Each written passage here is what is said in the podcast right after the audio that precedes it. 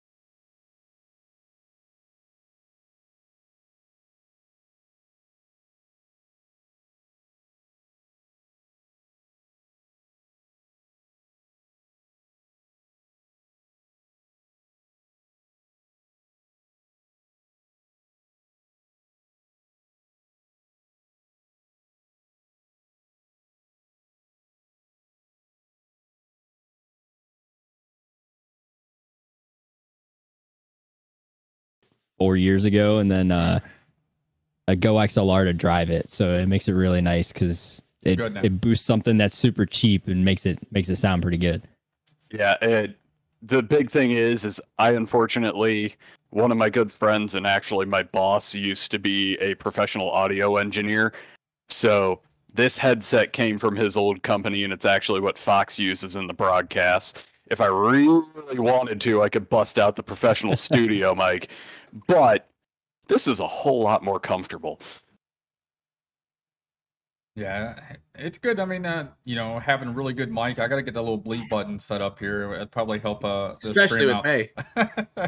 Especially with me around. When I'm here, you need like five bleep buttons and you just need them on a repeat. when you just get that automatic dump button going. All right. Well. Oh uh, yeah, Well, uh, welcome to our wonderful podcast. Here we're on episode number 24. Uh, so tell us a little bit about yourself, your background, what you do for a living. Uh, if you have any sim experience outside of fuel, and do you have any out- outside racing experience outside of the sim community as a whole? Uh, yeah. So I'm Eric Wineland, by the way. Nice to meet everyone out there that's listening.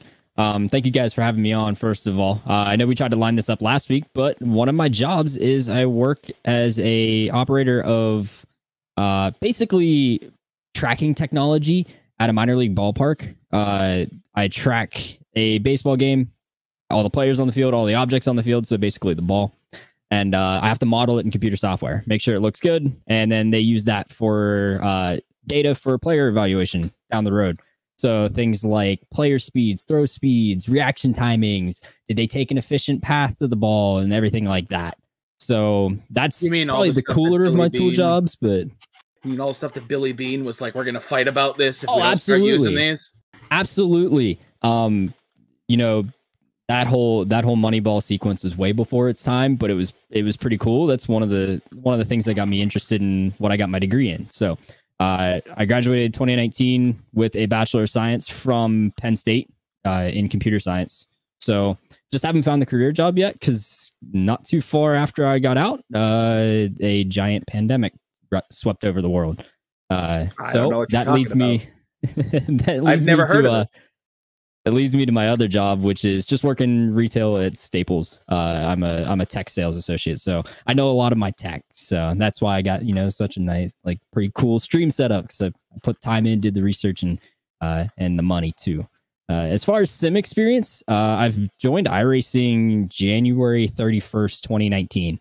Uh, I remember that it date because, uh, yeah, I was, I remember that date for a couple reasons, but uh, basically, I was already a console racer and league racing on console, and I decided that I wanted to like move it up a notch. I just gotten a wheel uh, for my Christmas present of that year, um, or that past Christmas. So I finally decided to take the dive and get into it. And then uh, beyond that, just a lot. Of, I've done quite a bit of league racing, a lot of interest in like 100% races. So I used to be a part of a league called the Galaxy Cup Series, which uh, ran 100% Cup races, which was pretty wild. And I won in my first my first appearance there. Uh, full open setups and everything. I mean, the whole works. And then uh, I did Road to Pro this year. First time really trying my hand at it. I was kind of doing it myself. Didn't really have too much in the way of like help in terms of setup shop. I had some old sets from a friend who was on a team uh, last time or last season that they had run Road to Pro.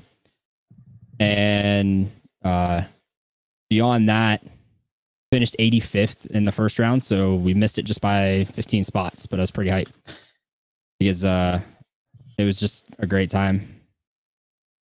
So what uh we we see that you obviously have the streaming set up. We'll allow you to give the shameless plug for your stream here. Yeah, so uh, if you're on Twitch, look up Lucky We Are, all one word. Uh, I pretty much stream Twitch eh, on occasion, mostly consistently Monday nights for uh, Fuel, of course. When you guys are doing the race broadcast, I got my in car. So if anyone ever wants to see that, uh, that's pretty much pretty much the extent of that. Uh, other streams usually usually iRacing. I play a little bit of Squad. I don't know if you guys have heard of that game. Uh, it's kind of underrated. yeah, kind of a cross between uh and uh Arma. And then uh what I'm playing right now, as you guys see me look at my other monitor here, uh Destiny 2. I've sunk a ton of time into Destiny. And I- uh Literally just got back into Destiny 2 about 2 weeks ago because a friend of mine, it's pretty much the only game outside of Mario Kart he'll play with us online. and it just works out perfectly. yeah, uh so yeah, if you guys want to follow there, lucky we are on uh on, on Twitch. No uh no other really handles to follow unless you want to look up my name on Twitter, but there's there's nothing great on, on my Twitter other than a lot of likes and retweets of anything sports. So I got you, man. So, how long have you been racing with Fuel? Uh, this is my first season in Fuel, so I I became real good friends with uh, Delonta Ballard, as as you guys have seen, we are on the same team VRA, and uh, he he kind of wrote he and uh, a couple of buddies of his on the on the VRA team kind of wrote me into doing this. I'm not normally a fixed series racer. I like my open setups just because I like sinking the time into it, even if I don't get a huge reward at, at the other end of it. Uh, so he brought me in, and I mean, first race we finished P4 with a chance to win. Uh, was pretty hyped. So I was like, okay, I'll stick this out. Sportsman was a fun time. I, I was battling for the championship there with uh, Danny Ware, uh, and and that kind of cemented as like, okay, this is pretty cool. I'll give this a shot, see what it's like. I've never really run the B car, let let alone running anything fixed, and uh, so far I've really enjoyed it. Well, we I'm really- a big fan of the fixed personally, just because it's you're going to win based on skill and skill level rather than I have the time to put in to make a good setup and I have a setup that's perfect for me. Whereas I guarantee your setups for me would probably make me two seconds worse. uh that's that's the thing, right? Do you drive a car loose? Do you drive a car tight? Uh I like to live on the edge, uh, to quote Steven Tyler there. Uh but it, and all in all, I mean, I like having a little more control of it. Like if the track is suddenly taking a crap ton of heat and the rubber's really slick, like I I know what to do to to make an adjustment, not just adjusting my line, maybe a cooler part of the track, but like being able to crank on that wedge a little bit, change it up, and uh, get into a position where I can feel So, comfortable again. I, I think that's the hardest thing I had when I transferred from uh, console to uh, iRacing was on console. You start everybody starts with the exact same setup, but once you make that first green flag pit stop or whatever pit stop you had, you can change the air pressure. You can change the wedge in the car. You're able to do those little nuances to be able to see, you know, make your car drive better. But everybody started with that same fixed setup. So I kind of like that aspect of it. And whenever I came into iRacing, I think that was kind of the hardest uh, like lesson of break me was that I wasn't able to fix that type of thing in car. I think that we should still be able to start with a fixed setup, but once we go underneath pit road, I should be able to add more tape or I should be able to crank the wedge a little bit. I think, you know, I think those are the things that, you know, should be added to it, you know. Um, but yeah, I I tried my best to try to do these uh, open setups, and I just don't understand the you know anything about it. So I, I'm not putting my time and effort into it. I like these fixed run leagues. Well, Adam, I don't know if uh, iRacing was listening to your thoughts or not, but I know they've talked about uh, implementing something like that in the early part of next year. Uh, I will be the first to say running Indy, any of those fixed setups, the fact that I can't change the weight jacker drives me nuts. Absolutely. Uh, I would love to see them make a change like that. I don't think they will for the sheer fact of what you talked about, how it fixed is is that place to go when you don't have time to sink into it, when you just want to drive based off pure skill. And uh, as much as I would love to see him open up those adjustments, I feel like, I mean, at, at the core heart, we still play a game, a Yeah. version of a game, right? There's always going to be a way to exploit things. I mean, the people that put in so much time that get to the top by figuring out I mean, there used to be a thing out there when I first started about uh jacking the rear end when the first when the high downforce package came out, it was jack the rear end all the way up in the air, eight inches on ride height. And it didn't matter if it was all the way up, it really wasn't gonna slow you down that bad. You just needed to use that to have the best long run pace. It made sense physically, but it was one of those things like it's not not totally realistic per se. Of course, we they of all those broadcasts, NBC, Fox highlighted how there was a difference between uh, guys that were trimmed out versus packed for high downforce, and uh, we got a little bit of that. But I I only joined iRacing like I said in 2019, and I had that small glimmer of dynamic track, low downforce package for about four weeks. Uh, I mean, everybody's got wish lists. I think the biggest wish list, I think, I know me personally, is I don't run in 100% cup leagues or any 100% leagues. And I hate having the only way to test uh, a, a league setup or a league anything is to either a put up a server or try to find. Hopefully, that track and car combination is an AI race. I know uh, we as the AOLL league uh, went underneath the iRacing forums and requested and commented and bumped that uh, request up because you know you know every other like uh, IMSA cars they have uh, ways you can change the fuel load for for qualifying laps and all that good stuff. So I think you know the Cups cars, the trucks, Xfinity, ARCA should be able to adjust the fuel loads when you go out there and driving out on fresh tires. You'll have the correct fuel load for the league race you're running because not every league race starts with 100% fuel. Yeah, absolutely. I I really am excited for uh, uh, the new damage model when it finally gets here because I, I having run it in Arca when we did Sportsman, there's some pretty cool things that are nice about it, and then there's still some really wonky stuff. uh, one of those hundred percent Cup Series races I did last year in a league, we when they temporarily enabled the new damage model on the Cup cars, right?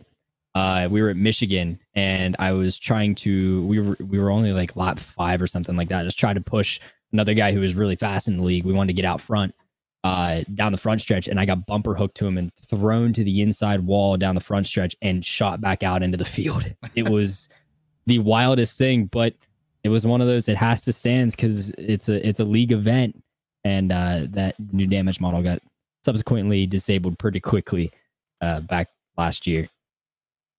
At least you never got to deal with the ARCAs and the front end issue to where you can just ghost through the rear bumper to where by the time you're actually hitting oh. something solid, you've got them wedged up in the air and there's no hope of them surviving. Uh quite a bit of quite a bit of experience doing that too much at Daytona. Let's let's just leave that there. so on to fuel conversation here. You are currently sitting in third without a win. What what are you gonna attribute that to? Uh luck is is definitely part or, or luck is definitely something always on my side. Uh that's kind of where I get the nickname from. But no, we had a chance this week at Kansas, right? And I just went out there and I made a mistake. I knew I needed to keep my teammate behind me at that point in the race. So I was just going as hard as I could to try to try to make it hard. And I had just that one bad three and four where I got a little loose and I wanted to open the wheel up to try to try to not make it near as bad. And uh when I did that, I hit the wall. So yeah, that that probably killed our chance that week at least. The rest of them, I mean, Daytona is is the wild card that it is, right? We managed to get ourselves to the right place at the right time, but I wish the fixed set didn't have zero percent tape because I feel like I could have done a lot better at that point, uh, side drafting, especially on the lanes. But the rest of them, I mean, we've been to what USA, North Wilkesboro. I'm never really good at short tracks. I managed to survive pretty well. That's pretty much my key there. I think and that's then, just uh, about everyone at USA. Yeah, and then uh, I, I forget what what's been our other. Oh, so yeah. And Homestead, Sebring. Yeah. And Sebring. Sebring. Sebring was an interesting one. I am not a big road racer uh, in general, but specifically in the stock cars, I just can't figure it out. I can't get that one last thing I need to to quite figure it all out. So, uh, road courses, we're just gonna we're gonna leave that as a wash. Homestead, I I think we were running okay. We had a little bit of contact I think toward the end, but it's Cameron Hearn just took us to school. I didn't have a great line uh, compared to what Cam could do, and by the time I kind of figured it out at the end of the race, it was way too late. Uh, we were already like ten to go. Tried to pull a different strategy game as as we saw. Uh, strategy's been a really unique thing this year in fuel, and I kind of like the race distances that we've had. Darlington was the other one there. We ran well, but not well enough there as well, uh, managing to keep it off the wall. But Kansas, man, that that I feel like was my my first real chance at it this year, and we just weren't able to capitalize there at the end. But I have to shout out my boy AJ Roderick uh, for sitting on the box for that race because he helped me out a lot on that one. So how often have you run with a live spotter? Uh, not terribly often. I've done some spotting actually myself via. Uh, I was fortunate enough to work with Chris Overland from the uh, eNASCAR Coke Series last year. Toward the end of the year, uh, I was able to be a live spotter for him, and I feel like I have a pretty good knack for it.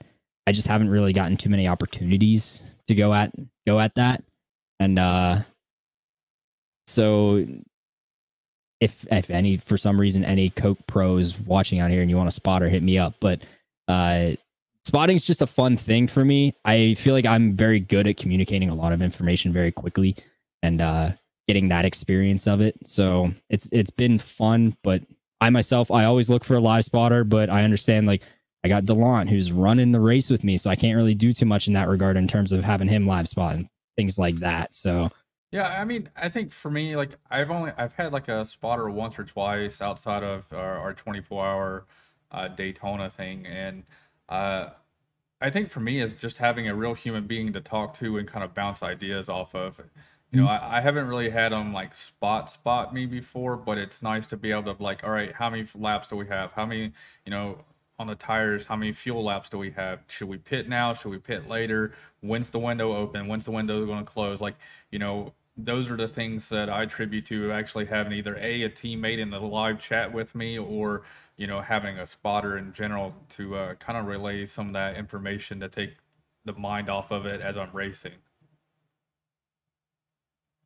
Yeah, and that's the thing, right? You always have that one person to help you out there. I love having live spotters because like getting that information just a little bit quicker, right? The the sim is great at it. The system they have in place is really great for what it is, but just have, being able to have that split second sooner, especially if there's like a wreck in front of you or something like that, it, it's just it can be a, a miss or get into the wreck type of thing. So just that benefit alive is is always been what I've shot for, but I understand that like not everyone's always available type of thing. So I think I think Do you big- use the in uh, the iRacing spotter, or do you use one of the extra the well pay Third party. versions?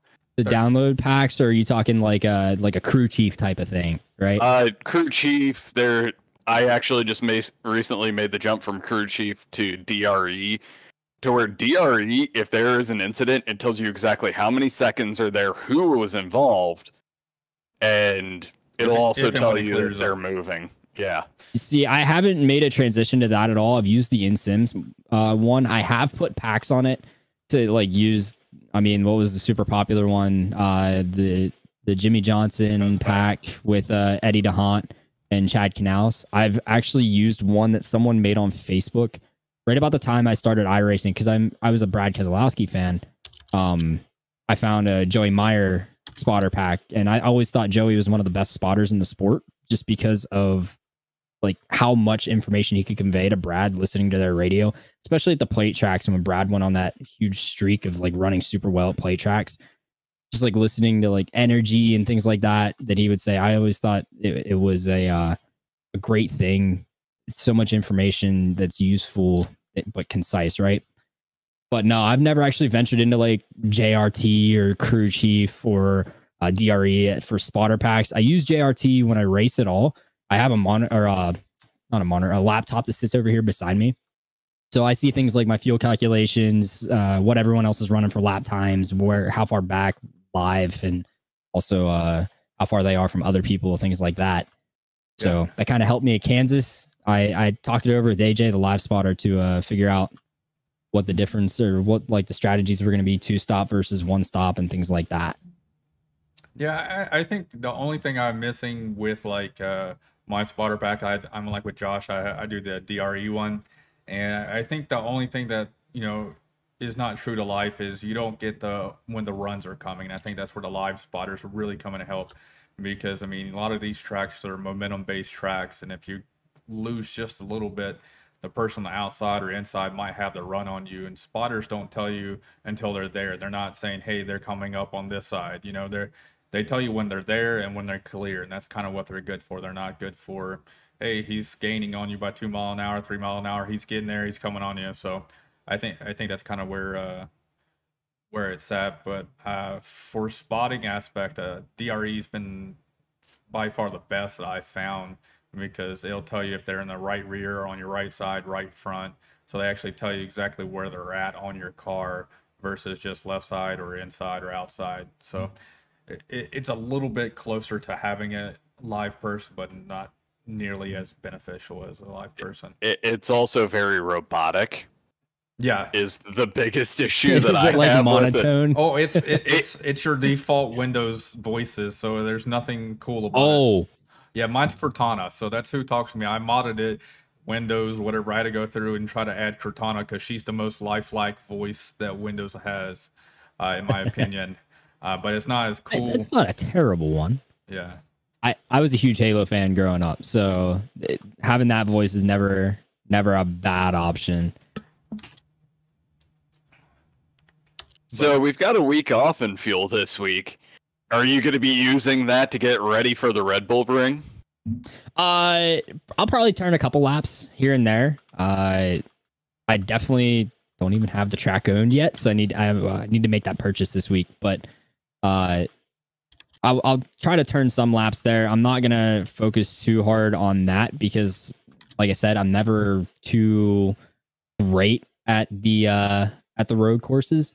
So more of it's gonna be me probably doing some prep for C opens now that season four has started and kind of getting myself back and familiar with things. There was just a shock change to the trucks and the Xfinity cars. So I need to need to learn how that kind of affects things a little bit. And then from there, start getting ready for road to pro. I'm gonna make another shot at it next year. I don't know if I'll be solo or with a team. Uh, I'm definitely still out there looking for things.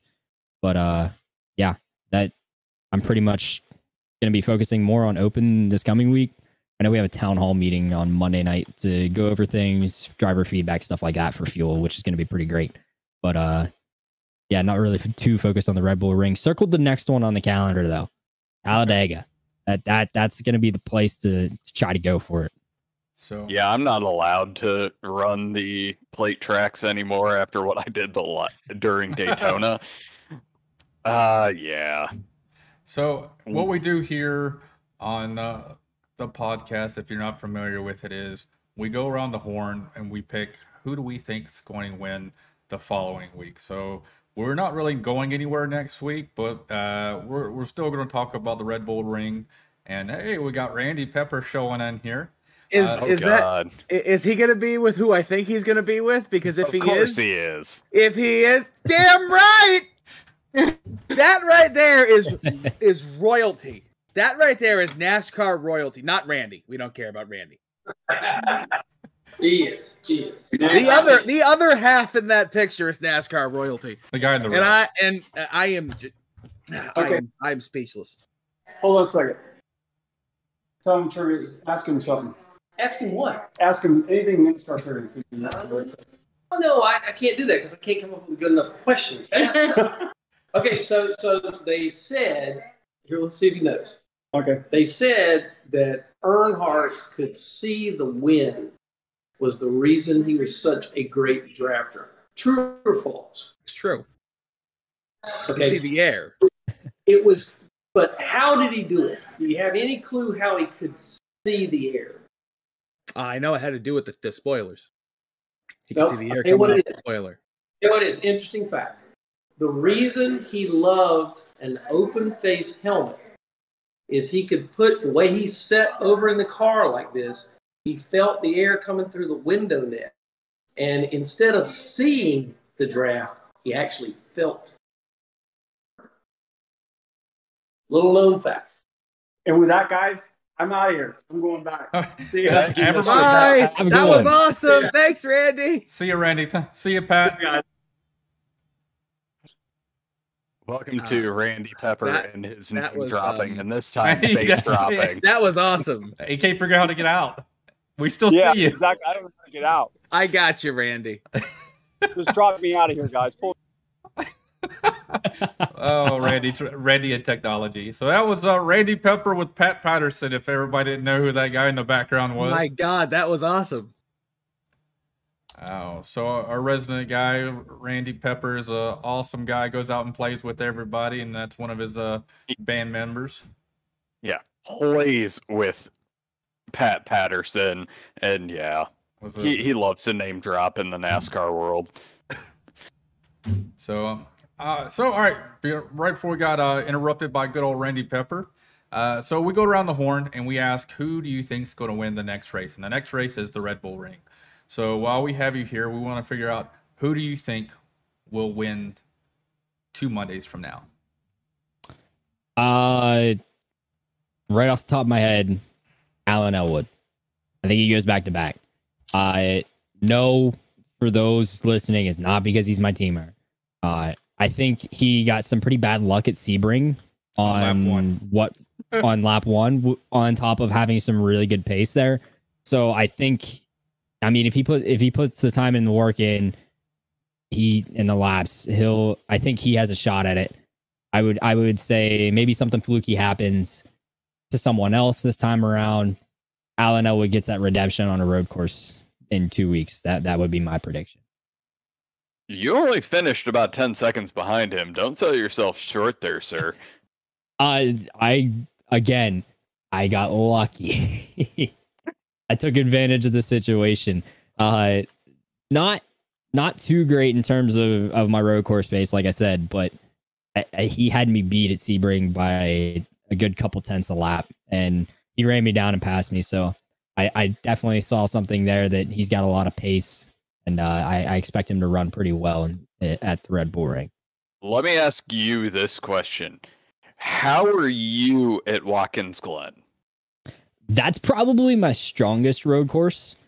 Uh, just because Watkins Glen plays a little more like an oval with its speed. I really, really, really want them to rescan so I can abuse the curbs even more than I already do.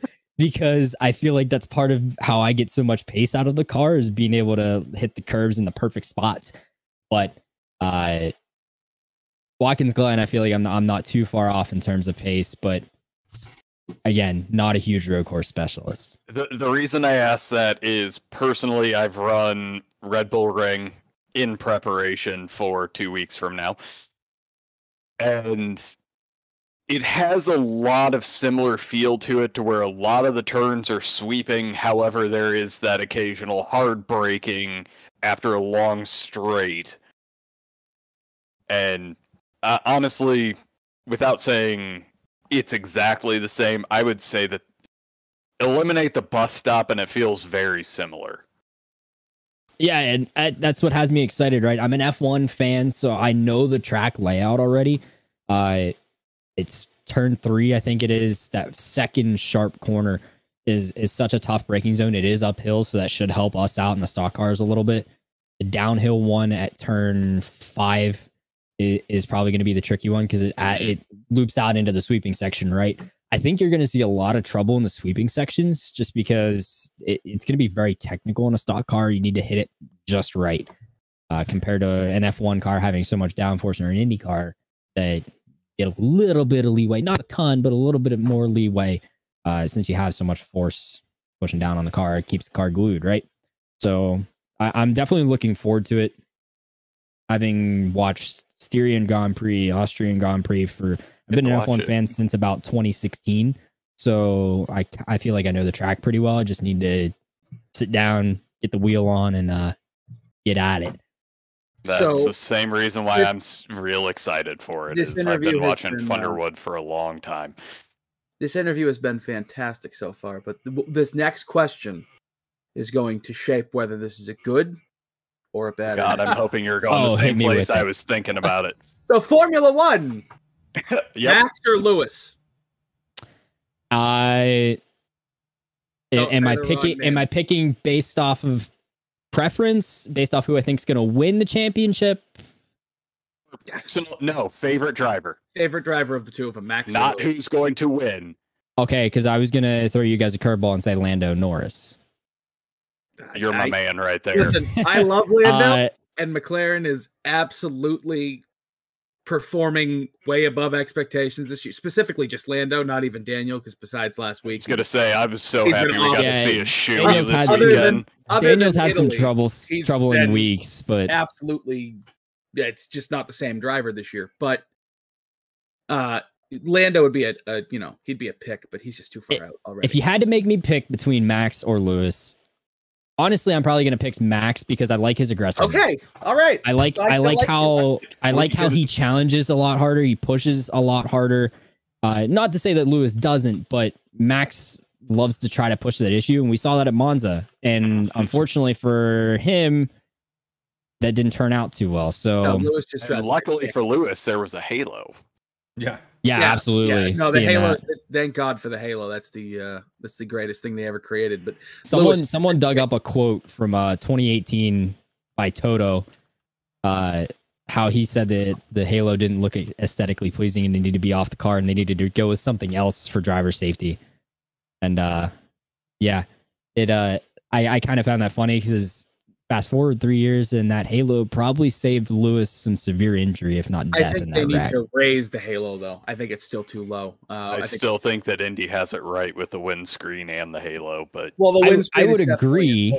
because of the, the springs. I mean, that, that's that's the big issue was the springs. Um, but I think the Halo might be a little too low because the IndyCar one has it up higher, and you saw it on on Sunday morning that when when his tire came up, it was literally on top of his head. It touched the top of his crash helmet. So I think you need to raise the Halo four inches, three four inches, just to bring it up there so that the tire can't go into the cockpit like that. I gotcha. Yeah. Uh, the other thing there, I mean, compare if you're trying to compare the two, think about it. Uh, IndyCar's tires from Firestone are not near as big as Pirelli's on an F1 car. So, it, just in that specific instance of that wreck at Monza, I feel like tire size had a little bit to play with it because that's what let it reach down and hit Lewis. But I mean, halo or windscreen, if nothing's there, even if it was an IndyCar tire from Firestone, it still would have hit him. So Mm. Alrighty. Hey man, it was a blast to have you on here. We look forward to seeing you on the track, and you have usually the best paint scheme that I like out there every week. We commented about it almost every week. Uh, keep a keep the paint schemes a comment. Don't change them up too quickly though. We we kind of get set on who's out there. Everybody keeps uh putting out even more awesome paint schemes weekly. Nah, We you'll see me. You'll see me in that good old red and blue from uh, again a squad community is on the hood. United Front, uh, just a squad gaming community I'm a part of. They they said sure we'll jump on the hood and uh, that's what we managed to make happen for for this season in fuel, and I love it. Uh, it's it's been a fun time. Throwback week at Darlington. I said I Alan's been painting our cars. I was like Alan, I gotta run this Randy LaJoie one. Like this is pretty pretty sweet. And uh so we managed to do that. And then I was like, we went to North Wilkesboro right after. I'm like, you can't not run something throwback at North Wilkesboro, right? Yeah. So just kept it on for that week and then we're back to back to the regularly scheduled programming. So I I've enjoyed tonight. Thank you guys for letting me get out of uh, my Destiny raid group for a little bit so I can can have a fun time and uh chat with y'all. But uh Arrow Derek fifty six said to tell you you were his hero. I appreciate that. Thank you. I, I hope I can make you proud every each and every Monday night, uh, running running these these fuel races. It's been a fun time. All right, man. Well, you have a great one. Thank you, you guys as well, Adam, and uh, Adam and the guys. You guys do a great job, and I I very much Yeah. appreciate it. Thank you, sir. All right, and then there was two. Uh, Yeah, we lost Nick. It's like Monday night all over again. I know it's weird. And all right, it's the twins.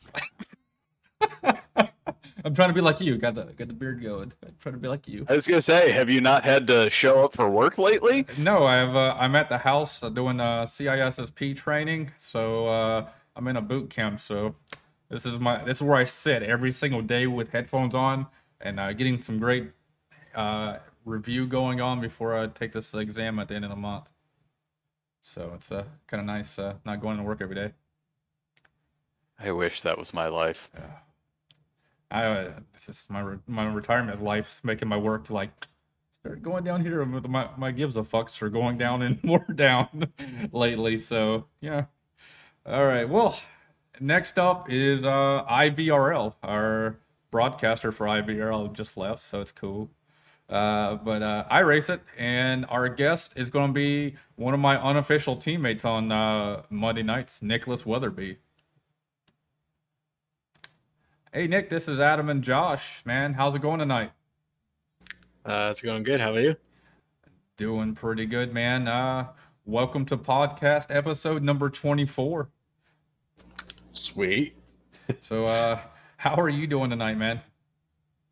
Uh, I was enjoying uh, watching the Xfinity race. Uh, other than that, doing pretty good. I got you. Wait. I didn't realize that that was actually live. I need to get that going on another screen here. the the race has been pretty interesting. Hemric actually took the lead, but Allgaier uh, won the first stage. Sam Mayer is doing pretty good too. I gotcha. All right. Well, uh, it's been a while since you've been on the show. Go ahead and remind people who you are, what you do, what you race, uh, and uh, all the wonderful things about Nicholas Weatherby. Uh, so my obviously what Adam said, I'm Nicholas Weatherby. Uh, I'm from upstate New York, now living in North Carolina. Uh, I love NASCAR. I love doing photography, graphic design. I love doing all that sorts. Uh, on iRacing, I race in IVRL, Buck Kicker Cup Series. Uh, and yeah, that's pretty much what I'm doing. I got you, man. So, if everybody know, this guy is puts out some phenomenal paint schemes, phenomenal renderings, uh, recreations, uh, and uh, kind of futuristic. Uh, I, what you would call it, not uh, just uh, hopeful what the 2022 Cup cars may look like. So this man's been out there grinding away. If you need any type of graphics works, this guy can do do a lot. I I love all the stuff that he puts out. I mean, it looks top notch, like the professionals are out there designing these NASCARs. Thank you. It's actually, I've actually been taking a little halt on that. I've been trying to focus more on uh, photography stuff right now, but I'm still doing it. It's been pretty fun. It, I will say, it's pretty uh, painstakingly long to do. Oh man, I don't I don't have the patience for it usually. What are you using for rendering? Uh, Blender. Uh, it's a free 3D software. Uh, there's so there's so many tutorials out there to get a head start. It's ridiculous. Honestly, it's better than 3ds Max, which you gotta pay like subscription for. I think. So Yeah. I, I used to use a software that was specifically tied to uh, Fusion 360 because I could get the company I work for, I work for a toy company, we could get our designers just CAD models, import them right in, add all the textures, put decals on things, and it just, granted, it five years ago, it ended up taking like 24 hours to get a reasonable quality because unfortunately it was a CPU render. Yeah, now now they're all uh, GPU accelerated, which is the best thing. So you don't gotta rely on like a, a really low end CPU to do all your rendering. Blender is really quick. You can set up your preferences to actually specifically use your GPU, and it'll just do all the work for you. It's really cool. Gotcha. Yeah, that's I miss those days, but not really. All right, so we've already got one question from the audience out there. It's from my good old uh, teammate here, Justin Anderson. He said, You finished one spot behind me on Richmond this past week. Can you ask him if he was completely devastated by that result? Oh, I love having a sar- sarcastic asshole for a teammate. He's one of my favorite sarcastic assholes out there.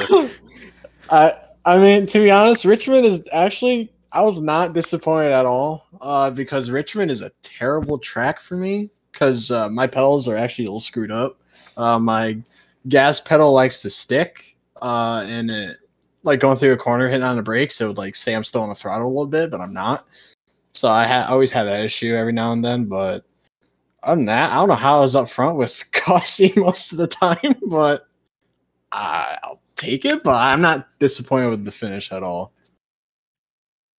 Man, I, Richmond, I, I hate Richmond with a passion. I, I'm so glad AOL Cup season skipped that week and they went from Darlington to Bristol because we we had a we had a bye week for the weekend Darlington ran because it was Labor Day, so we didn't we didn't run the uh, Cup race that week. So we pushed uh, Darlington back to the weekend uh, Richmond was racing, and we skipped Richmond. I'm like, oh darn, so sad. Could only wish I didn't have to run Richmond this year. Oh man, I uh, I think Richmond will be better with the new cars because of the major downforce we'll have, but I don't know. uh, it's I, I don't know. I still don't like Richmond. No, the, it, basically from turn three to tur- coming out of turn two, it's butt clinching from start to finish. Absolutely. Yep. Yeah. I will say the first Richmond race was more hellish than the last because the first Richmond race was all day, high temperatures, while this uh, our most recent Richmond race was at nighttime with low temperatures. So there it was more grippier, but yeah, it's still not fun. Yeah, I found I found it more enjoyable to race. I just still had zero speed whatsoever, both long term or short term speed. And uh, I think at one point in the run, Derek Schilling uh, had like ten lap older tires because he pitted right before the stage and didn't go and get fresh tires. And I think like 15 or 20 laps into that next run, he's catching me. I'm like, how's a dude with the older tires catch me? I suck. I totally suck at this truck. I hate it. Yeah, No That's one's the- arguing that with Yeah. you, Adam. Nobody, nobody needs to argue. I, I, I accept this. it, it was like with Cody when uh he had no front end. Was it? Yeah. Yeah, no front end. He was catching me, and I was like clean, and I'm like, what? Yeah. There's no way. I don't know. Co- Cody's car was destroyed from the front to the back, and, but he's passing people left and right. And I'm back there with a clean ass car going. Yeah, pretty much same here. I couldn't make anything work. Uh, I I will say, me and Cody, we raced really clean. we had that like one moment where we were like side by side for like I think ten straight laps, and uh, then Patrick came in and just doored me. yeah, yeah, that was terrible. I mean Uh, that, but that makes good viewing for those Yes, of us that aren't in the race yeah, and I think broadcasting. I think in the restart too, he uh, I think he got my recorder and that took me out of the race entirely. So yeah. you guys had too many tough call or rough calls in that one. Like, uh, he put Yeah. you in bad positions quite a bit. Yeah, I'm. I'm. Yeah. I'm looking forward to this next round of playoffs because it's intermediate tracks, and I love intermediate tracks. So once again, our uh, lovely guest out there, uh, Justin Anderson, the commenter, he's uh, he asked, "Is did the line at Bristol feel like to you moved around at all, or did it stay the high line?" Oh, it stayed the high line. Uh, I mean, I don't know how guys on the bottom made it work, but I mean, I mean, they, they did somehow. Uh, also, I just did not know how to tire save. I was running like about nearly a 16 to 1 ratio, but I was like on a 14 to 1. Charles was Charles Gearick, he was running a 10 to 1 ratio. His tires were always clean and not burnt down to heck, and I could not save the tires for the life of me. I mean, as the race went on, I got more used to it, but it's just I, I didn't know how to manage. Yeah, That, that sounds like somebody that turns off force feedback so they don't have to like sit there and fight the sim itself. I, I have a feeling I, I will have to ask him that. I would have to ask him like what what what force feedback did he run? Because I was fighting the heck out of the wheel because that track is bumpier than hell, and I it, it's almost no, it's less bumpier than Dover. yeah, I, Dover, I found that Oh. uh, yeah. I was burning the That's- right front up there with you, and you know, I tried. I think my first runs, I was driving in deeper into the corner. I thought that contributed.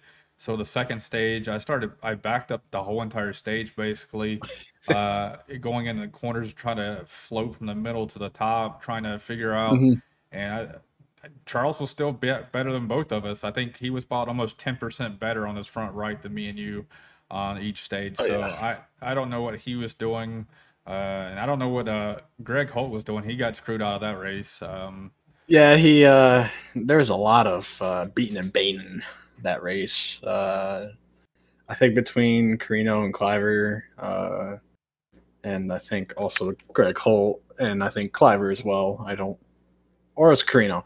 One of those two guys, Cliver, Cliver or Carino. But yeah, I, I think Charles even ran the bottom, didn't he? Uh, no, he was he ran more at the top. He like he started out behind Holt and he kind of just stayed up there. I think the people that really moved to bottom was Carino and uh Cody and Yeah, and Carino was catching me at the end of stage two, and I'm like, how? He's running the bottom. uh, I, he found some speed at the end of that that stage and he I mean he blew by he me he blew by I forgot who I think Cliver was in front of me no Cliver he took fresh tires I forgot who was in, in front of me and then he came up to you and flew by you and I'm like man I, I don't know what he was doing but he saved some a uh, hell of a lot of tires Yeah, I, I wish the groove was like it was in real life, bottom, but I mean, honestly, the top, before I came in here, the top was actually coming in at the real life race. Mayor was making it work, but I, I, I don't like that. It's, I mean, the version we have of Bristol is like much older than what they're running now, which is much rougher concrete. So I have a feeling uh, if there was a rescan, it would probably be different, but I don't know. I don't know how it works. Damn you for telling me that that was live because now it's right next to us. It- No, it, it's really weird because I have done some laps in Bristol, especially with the B car, and you have to run that top line. That's the only hope you have, and yet these guys are glued to that yellow line. yeah, that well, It- that PJ one is also another factor too. Oh yeah, I I don't like that. iRacing doesn't do a good job of modeling that. Well, you also look at uh, how Darlington is. Like in three and four, they're running two to three grooves lower than what we could run in iRacing. We barely can get to that white line and make it stick. They're running well below Yeah. that, that white dotted white line and three and four, two to three wide. So I mean, there's some stuff that's not 100% true to life. And uh, Justin, Nope. so uh, fishing so you don't choke on turn one, lap one. Uh, yeah, just don't have somebody start on the don't start on the outside and let uh, somebody use all four tires to help turn. I actually we we ended up finding out that at Bristol, if you hit the wall at the right angle, you would actually have better turning and you would Yes, actually uh, exit faster. There, there was one person that that abused that all night long. I'm, I'm not gonna say he won the race, but he might have won the race on uh, Tuesday night after after banging the center of the corner about 50% of the laps. So, so hint, hint, everybody from the AOL that's planning on running this on Sunday, you may want to watch the broadcast to figure out what's happening. Yeah, y- Yeah. If you hit it a certain way, I don't know if it's a one and two or three and four, if it's both corners, but uh, I think it's both because I, I think I hit it one time in three and four. It launched me and maybe set off, yeah, and it- then I did it by accident. I I, I hit it and uh, here I did it by accident. I hit I did it by accident. I just pushed the cor- corner too hard, uh, trying to catch up to Carin- yeah Carino, and I hit the outside wall, and then it basically turns your car, and you just dive bomb them, go down the front straight. So it just gives you propels you a lot of speed, but some people didn't do it by accident. So Yeah, there is. I I try to stay off the wall, but I kind of had to hit it a few times because I would just lose a lot of time. It's just it's pretty much an exploit that you really can't avoid sometimes. I was gonna say Justin Anderson's out there saying it's been possible for years, and he can't believe they haven't fixed it. well, I think Oh, I think I- that I new think it- model probably would have fucked them up. Uh, anybody trying to do that uh, probably. Oh, would've- yeah. yeah, but uh, I'm I'm still waiting for them to release it for this gen and next gen, but I And- don't think they will. And Harvey, you didn't choke on lap two. Somebody else choked, and you ran into him. That's not. Yeah, that's yeah, that was choking. not- That was uh somebody was else literally- choking. Yeah, you cannot avoid that. Yeah, yeah, that was unavoidable, and especially at Bristol. Yeah, I did a truck race uh yesterday. Yeah, yeah, before the actual real life truck race. Literally 12 laps in first wreck at the very top. The guy for some reason just wanted to stay on the top and then just go down to the apron and I clobbered him. So, yeah. That's just running officials. Yeah. yeah, that's my first mistake. Shouldn't run officials. All right. Hey man, so next week we're moving to Vegas. You know what happens in Vegas is going to stay in Vegas in IVRL. So, who do you think is going to be the winner at Vegas? Um, well, knowing how flat out Vegas is with this car, uh, I, ca- I'm kind of gonna bet on you because it's like a plate track, just about. Especially, Yeah, that's a shocker for me. Josh. I see you. Look, man, come on. You you had to try it on. You should. I You have. had to. I've run it on. I have run it in the cup car. It's more just really someone has faith in Adam. That's what I'm going after. hey, hey, got gotta have some kind of faith. All right. Hey, Uh, hey, true though. The last time Nick was on this show was right before Dega, and he picked me to win, and I won it. So this could be it. yes, finally. But uh, I, I, I don't know. Uh, man, I, I was kind of, I kind of wish Converse and the other drivers would stay in the league, but they haven't. So it's probably just gonna be 14 of us again. Uh, hopefully we all don't spread out too much and we can remain in a kind of a good racing pack, but I doubt it. Um, uh, yeah. Don't know. Uh, I, I, I, I'm gonna go with the man, my man Greg Holt. So uh, Greg, yeah, he's good at those tracks. I- he's really good at conserving tires, and that's one of those tracks that's a mile and a half, but you got to conserve your tires to keep up that speed the momentum. And uh, the man proves over and over that on these these type of tracks that he can uh, can save his tires uh, better than the rest of the pack. So I mean, I, he did it at Bristol last week. Uh, I mean, he was he was running me down the lap, me like catching me by almost a second a lap, and we're at the same same tire strategy. So the man can save some tires. So I'm gonna go with him. Honestly, like I would say that that's an absolutely terrible pick, given that. Okay, didn't do very well when at the beginning of the season, but a it's beginning of the season, and I completely forgot that there were nine cautions. I honestly, I kind of forgot about the beginning of the season. Josh is our stats man. He goes back and looks yeah, up it, everything. me, me, and it, it's weird. All of that stuff. It, I love it. Honestly, I, I can't go against you. You're Nick. You've got it. hey, I actually, uh, Nick and Randy, I heard, uh, actually have me in their final four picks. So hey, I, I'm. I- yeah, they I want definitely don't win have the me in first the final four. No, I don't think it's I- I don't even have it's the me in same the final thing four. that it basically goes with the same thing that you just said about Greg. It's you look at these kinds of tracks, you look at what the finishes have been, you look at what happened this week, but I mean Bristol's Bristol, baby. Bristol. but no, it's I'm not going to say it's the safest pick, but it's still one of those things that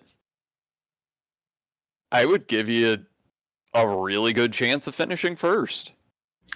Yeah, it was kind of. I I wasn't expecting to win Indianapolis. That was just out of a blue win for me. I was not expecting that. But uh, I'm I enjoy intermediate tracks more than any tracks we run on the schedule because, well, one you go all out, and then in the long runs it's really fun when you gotta let off long and you gotta get back on throttle near the exit. I love those kinds of tracks, especially uh, conserving tires. I find that the most fun part um, also, I I, th- I think I could have a good opportunity if I'm behind causing Holt because then I can start running their lines, start you know practicing what they're running. Um, it's what I did with Patrick at Indianapolis. I got right behind him. I practiced his line. I started to do it better than him, ended up passing him, and I ended up winning. Uh, of course, there's a few green white checkered cautions, but yeah, I got mean, done. I, I won't put anything past you, man. You've uh, every week in the team chat, you're like, "Screw this truck! I hate it! I hate it! I hate it!" And I'm thinking, like, "Yes, I I'll, I can beat somebody this week. I can beat somebody. He hates it." And then we start. He's like, Where's this dude? This dude said he hates this track. He said third. Screw this guy. Screw this guy. Like, it's kind of like Kazi. It was kind of like Kazi. Uh, what? And then at the beginning, that he he would usually tell like Nick and Randy that he hates this track. He ended up winning the Well, see, track. there's, there's a difference of hating the track but still being good at it. You're in the chat the whole entire time, like being pissed off to the world. I hate it. I'm not gonna be good. Screw this track. Uh, man, I hate it. I, I run like crap. There's no no way I'm gonna do anything tonight. And then it's like, hey, look, he's in third. Okay. All right. I will be the first to admit the biggest thing when you get it in your head that you're going to do terribly and you absolutely hate the track, you just kind of just let it be. You don't overthink it and you just go out and drive. And that happens to be the day that, you know what? That's exactly what you need. And you do, you run an amazing race because yeah, you're not in your head. Yes, I, I wasn't in my head at all at Indianapolis. I loved racing Indianapolis, and look what happened. I ended up winning it. But uh, yeah, I I'm I'm kind of worried about Kansas. I've actually never raced Kansas, and I heard that as a top dominant track or yeah dominant track. I think. hmm Uh, I I don't think it's multi-lane, so I, I've actually seen it because actually the league that we just talked to a racer from, we thought Kansas was going to be a top only track, but we were seeing guys dropping down all the way. It, it was a true like race. We had a fun time watching the battles that ensued, both the top, the middle, and the bottom. Granted, it was in the B car. Yeah, it was in the B car, so different car, but I mean, it's doable. That's where the track grip was at. It wasn't solely at the top or solely at the bottom. These guys were able to slice and dice for laps. I I personally love ripping the wall. I love getting really close to the wall. Uh, so I think I might take advantage of that groove. And if it eventually starts not working out, I will probably either go middle or all the way to the, the line. Uh, I'm I'm nervous about that race, but I'm also really excited because I've never actually raced that track, um, which is kind of a shocker for me, despite I I'm in a full schedule NASCAR league. Uh, yeah, should probably buy and practice it now. I, I think But- the only thing that's con- concerning me with the upcoming races is the Roval being the cutoff race next uh, in three weeks for the round of eight. So I think that's kind of like where, Oh no! where where my focus is going to be solely because I think it's but it's uh my cutoff race in two leagues. So I'm like, yay! You've actually driven the Roval in real life. You should be a Oh, master. I, I know how the track drives. I just don't like how it drives in the cup car. And then my, I- my car didn't drive that well in it on the, my personal car didn't drive that well in it. I'm I'm I'm I'm kind of nervous about Roval too because of my pedals. my throttle God. sticks. My throttle sticks, and I'm on the brake as hard as I can to stop and like overcome the pedal issue. But I mean, I was having that issue at COTA, and I finished like what third in COTA, I think. I, I don't know, but actually Roval too. Yeah. Uh, yeah, the Daytona road course. First race I debuted and I did like fourth position, I think. Uh, I was having issues then too, so I think I can overcome it, but I I don't know. Just brake early. And the thing that I've learned in any of these stock cars on the road courses is when you feel slow, somehow you're actually really fast. Yeah, yeah. So, all right, man. Uh, we love having you on tonight, man. Uh, good luck next week at Las Vegas. Uh, I'll see you out there as my unofficial teammate for this wonderful uh, last. Was it six, seven, race, seven races we got left? yes, sir. All right, man. Well, you have an excellent night, man. You too, guys. Thank you, sir. Alrighty, so that was the IVRL segment with Nicholas Weatherby. Uh, the man's been put on a good show throughout this uh, season so far. He's sitting up there pretty high in points. Uh, he's always a contender going into uh, every week. He always claims he's not a contender, but he's always up there. And you know what? I'm going to stick with those races that you really don't feel like you have a chance are the ones that you tend to do the best. Like last night, I went into the TNT series. I'd liv- literally never driven New Hampshire before Tuesday night for practice. And I was just like, you know what? I kind of feel terrible today. I'm just going to go in, run my race, take whatever finish I can get. And somehow me being half present mentally somehow turned into second. All right. Well, let's talk about Thursday night. Let's before we do though, let's go ahead and bring in our next guest. Uh, it's going to be Dave Wright. Hey, Dave. This is Adam and Josh. Man, how's your night going? It's going well, thank you. How are you guys doing? Uh, we're going fantastic so far. Glad to have you on, man.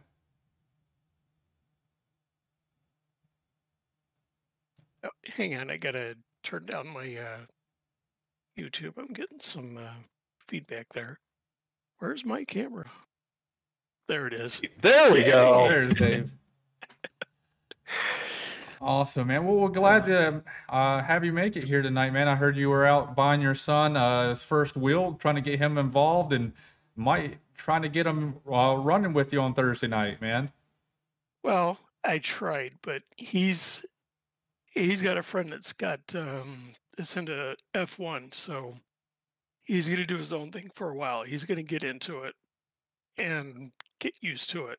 And uh, then he said he'll think about joining a league. I said, okay, I'll let you get warmed up for a little bit first, and then come on over to our side. And I mean, see what it's in all like. uh, in all honesty, that actually is a really good path because, I mean, once you figure out road courses, moving to ovals, I'm not going to say easy, but at least you're not going to be sliding all over the place. Exactly. That's, I mean, when he had his Xbox, when they had their Xbox out in the living room, that's how I started. I mean, I was doing F1 2016 or whatever it was um, before I got this set up. So, yeah, I mean, it was a lot of fun. And, um, yeah, we took him over to uh, GameStop tonight and uh, picked up a brand new 923. So Yeah, So, all excited. Definitely got a little bit of quality there. It's definitely not the direct drive world, but it's exactly what he needs to get started. Yep, exactly, exactly. So, and then he gets a text from his girlfriend. Can you bring me coffee? I'm at work. I want to get this set up right now, so I guess so. All right, man. Hey, uh, so, uh, go ahead and you know, I think it's you came on a while back with us, and uh, so you know, Yeah. tell tell the wonderful viewers who you are again and uh, everything about it. We got Justin Anderson out there, so uh, he said, "I remember when he was here before. Is Dave happy with his progress?" So go ahead and when you start telling it, go ahead and answer that question for good old Justin Anderson. All right. I'm Dave. I'm from originally from Indianapolis. I grew up there. Uh, right now, I'm living in just outside of Chicago. Um, yeah, as far as um, my progress, I am getting there. I'd say I'm happier with my progress since the beginning of season three. I've noticed a definite change. Um, my progress since I went out to Vegas last, well, since Charlotte Roval, um, I dropped considerably. You know, it was like trying to get back into that that rhythm has really messed me up. Um, but the last Watkins just really played with my mind. I don't know what it was. I don't know if it was the shifting with the uh, the clutch setup that uh, Carl suggested, or Were, were you using auto blip or were you using the anti stall? anti-stall. Yeah, that's a that's a problem Yeah, on road courses. And I've been trying to get better launches at restarts. You know, that's one of my that is one of my bad points. My restarts are horrible. Um I just don't want people running into the back of me anymore. I'm I'm getting Richmond was just that was horrible. Anyways. Richmond's horrible anyway. I do like Richmond, but I just hate it when I was running third and I climbed up on the wall and you know I had people Don't- pissed off. Don't don't hold climbing on the wall in the ARCA cars against you because in all honesty, every single one of us has had that moment. I mean, hell, the uh, the Xfi- or Xfinity cars let you do that as well. You hit the wall and just ride up on it, man. Uh, but no, man. I, hey, from a broadcaster point of view, I get to see you every single week, man. You're out there running. I can tell that you're putting in the time. I mean, you know, you just need to get that full race consistency. You you're putting together more consistent lap after lap and putting together more consistent races. And uh, you know, it takes time to build that full race that gets you up there, man. But you're putting in the time and effort, and it shows up here. Uh, and you know, if Randy was here, he'd say the exact same thing, man. Yeah, last last night running with uh, Tim and Carl, uh, I felt very confident running side by side with them last night. Um, well, really with anybody last night, I felt confident. Uh, I have noticed in the past that when people would get behind me or people would get beside me, I'd freak out and I'd let them pass me. Uh, Gary Winters last night, he flew past me. I didn't see where he was coming from. I don't know where he got that that speed, but man, he just and I'm like, was he a lap down? I looked, no, that was for position. I'm like, holy cow. I'll just let him go and just Yeah, I mean, you know I, I know how that feels. Is you know, like I know whenever I first joined AOL, and you know, I had the Justins and the Blakes and Steves and the Joes. They they're around me, and you know, I wasn't as confident with my driving, so I would move up out of the way. But you don't practice that. You don't practice that move out of the way technique while you're in practice, and you sometimes you put yourself in more of harm's way by doing that and get on the throttle wrong, slap the wall. I mean, there's so many different things that go can go wrong whenever you you move out of the way for them. Sometimes it's better to mm-hmm. race your line and let the leaders kind of dictate, or the person before or behind you try to make the move on you, and you just continue to run your line. Yeah, and I was I was doing my apologies one time and somebody commented on Facebook. He's like, "Dude, I don't know you, but you apologize way too much." and that that kind of hit me. I was like, "You know what? He's right. I do apologize. It's a Midwestern thing because we're always apologizing for Yeah, it something, is. you know." so I'm like, "Screw it. You know what? I'm not going to apologize for the way I drive. I'm not going to apologize if I, you know, bounce off into somebody because that's racing. You know, if I do bounce off into somebody, that's racing. But I mean, if I do take somebody out, yeah, I'm going to apologize for it. But if we bounce off into each other and, you know, whatever, that's racing. I'm not going to apologize for the way I drive. If I drive like an asshole, yeah, I will. But I'm not going to apologize for driving. If you swap a little bit of paint, no, No. absolutely not. Mm-mm. And yeah, it, it's it is one of the better things about the AOL is generally everybody if you cause some shit, yeah, you're gonna come out and apologize. Whereas I've been in other races, mostly officials. My wife just heard me laughing running one a few weeks ago to where she's just like, What? What's going on? I'm just like, just the banter. Everybody s- sounds like they're 12 years old and complaining about everything. And I'm just like, I don't know what happened. I was a half a lap out in front of them, but you know what? It's still funny to listen to everyone bitch at each other. Mhm. But no, it's again, there's going to be a certain amount of racing inc- incidents. And you know what?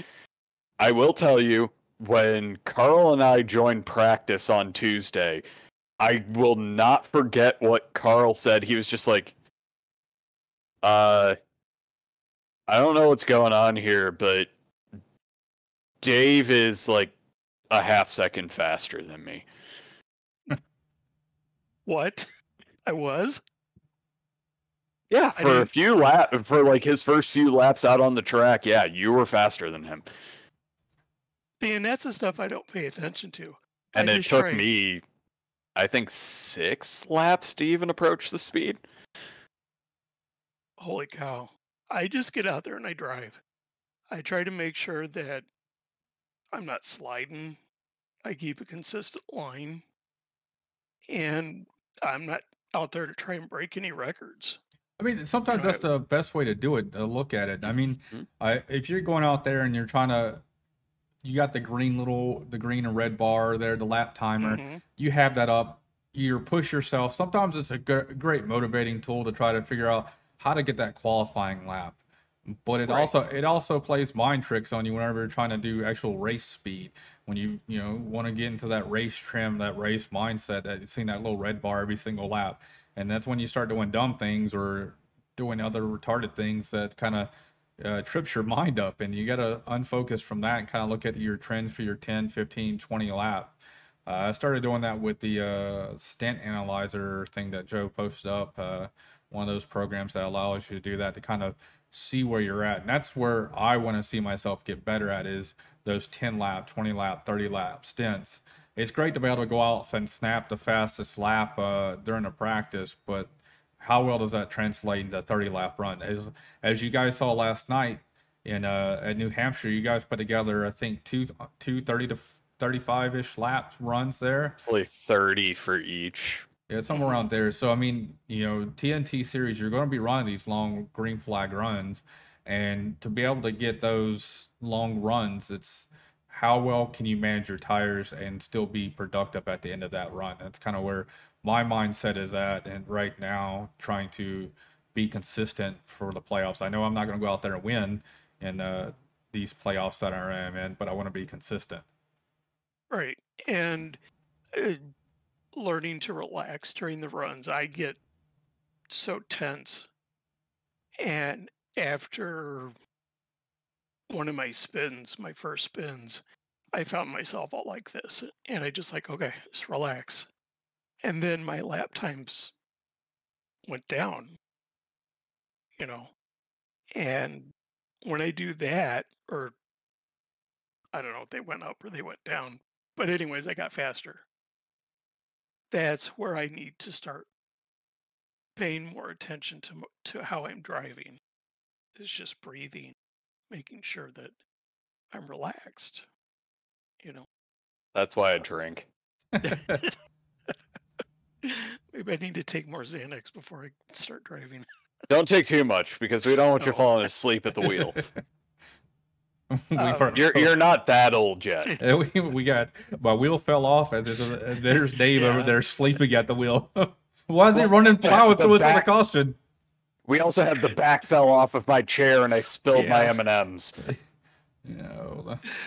But um no, I mean, I had a blast last night. It, it didn't go the way I wanted it to go, but I, I mean, we I focused on you for a little bit on the broadcast last night. I don't know if you didn't see it, but I mean, you were back there did. slicing and dicing with these guys, and I mean, you were putting on a heck of I a had show. fun. And unfortunately, you got loose there. I mean, the, these flat tracks, uh, you you get on the throttle just a little bit too soon, a little bit too hard, and uh, round that goes. That that and there's no um you there's little room that you can have. I mean, you can save those, but I mean. It, it, it's really hard uh, to be able to save, depending on how much gas and throttle you put on it, and how quickly the thing's going to spin. Yeah, and that's when I was in my head. That's when I was not paying attention. Um not looking around me, not aware of my surroundings, and not feeling what the car was doing. I was in my head. And that's when things get away from me. You know, that's that's what happens. Um but yeah, I mean it was just I I think that was the best best race I had a lot of fun at. Um And know. honestly, New Hampshire New Hampshire is one of those tracks that it just seems so in theory so easy because it's wide. Mhm. But okay, it's flat and going in coming out of each turn there's that dip right on the apex to where god I had to fight every single bit of my being to stay above that as I'm coming out of the turns because during practice it was just like, no, you give a little bit too much throttle and suddenly you're on the inside wall. Yeah. hmm And I knew exactly where to go in the turns. And do you think for the life of me I could hit that same spot every single time? No. Oh no, N- New I. Hampshire.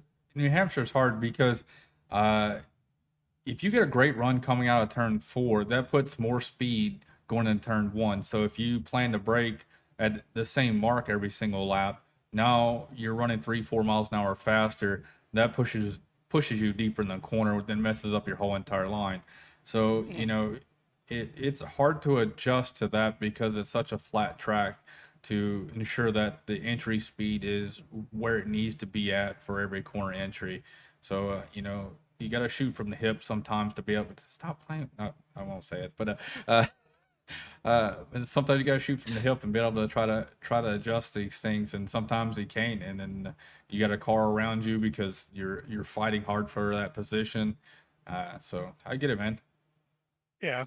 I tried different, you know, steering ratios, different brake ratios and biases and stuff. And I finally settled on the original one that I went with, which, you know, 66 up front, 66%, and uh, 12 to 1. You know, and that's what I stuck with for the whole night. And, you know, I know each person is different, but that's what I was most comfortable with. Yeah, and that's that's the big thing. New Hampshire was it's one of the lengths that normally I'll end up going 16 to 1, but I ended up running 14 just because that's otherwise my general rule is if I'm turning the wheel more than 90 degrees, yeah, I I kick it down. And granted, I'm one of those people that my brake bias, I always have it back to where I think I was running 63% hmm during the race, but also I love loose setups and I love kicking the rear end around. But you know, that's just me. Yeah.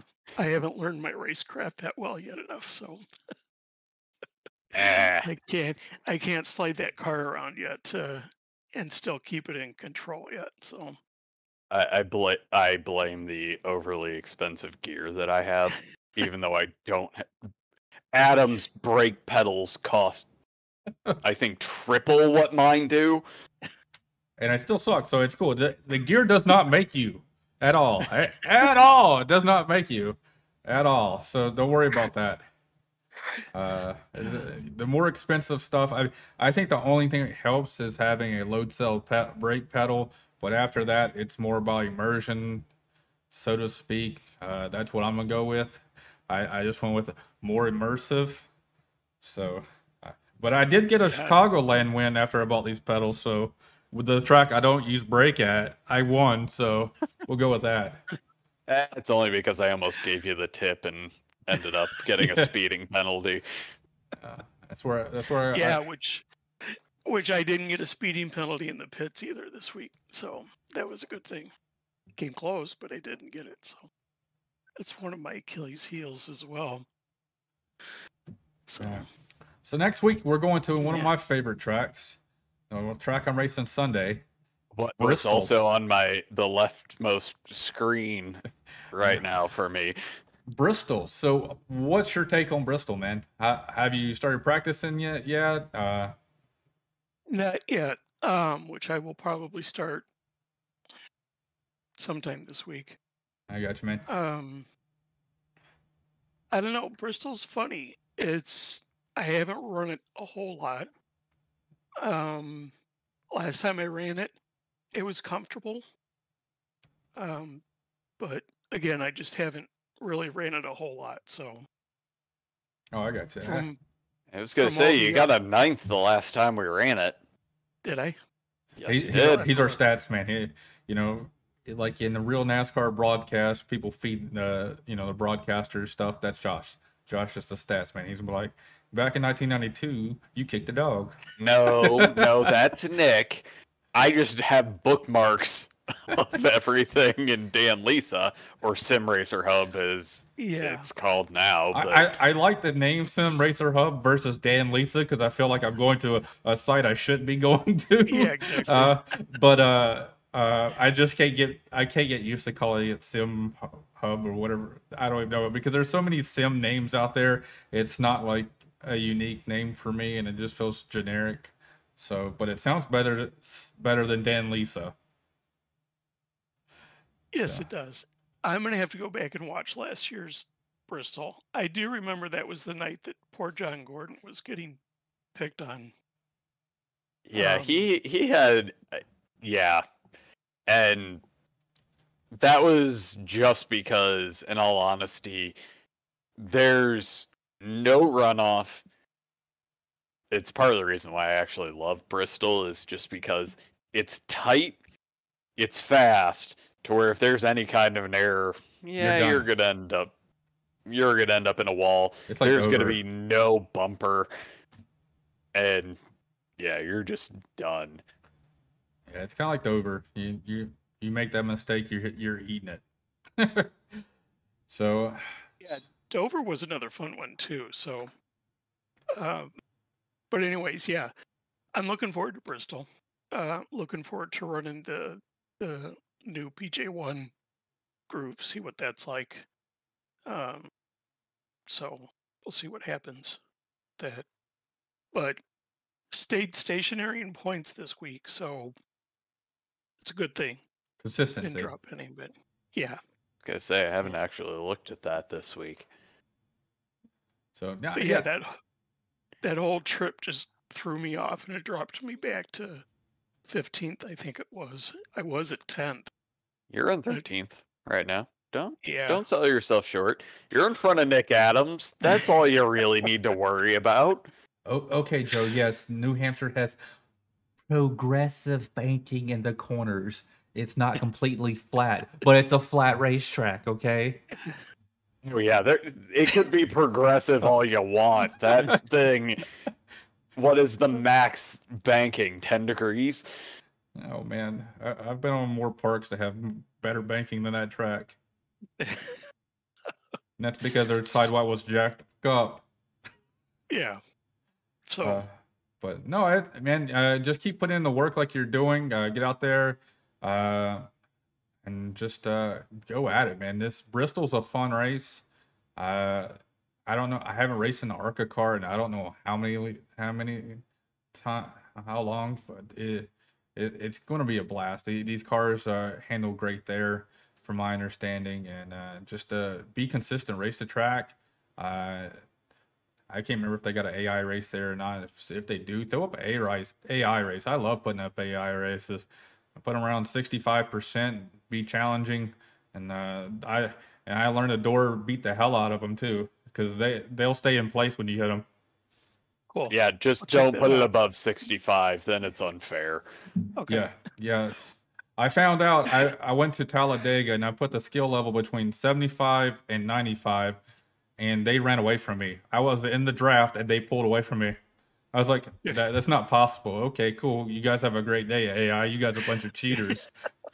Yeah, it, it's very much like uh, if you ever actually watch the pace car on one of the road courses. My personal favorite is if you actually watch the pace car this Wednesday at Mid Ohio. The pace car is taking the car faster or the turns faster than an Indy car could. Yeah. Well, it was like that fun race that we had with the At Li- at Formula Rock. V's. Yeah. I mean, that Oh, thing yeah, was- Yeah, that's another good one. to, Yeah. going to the chicane right there.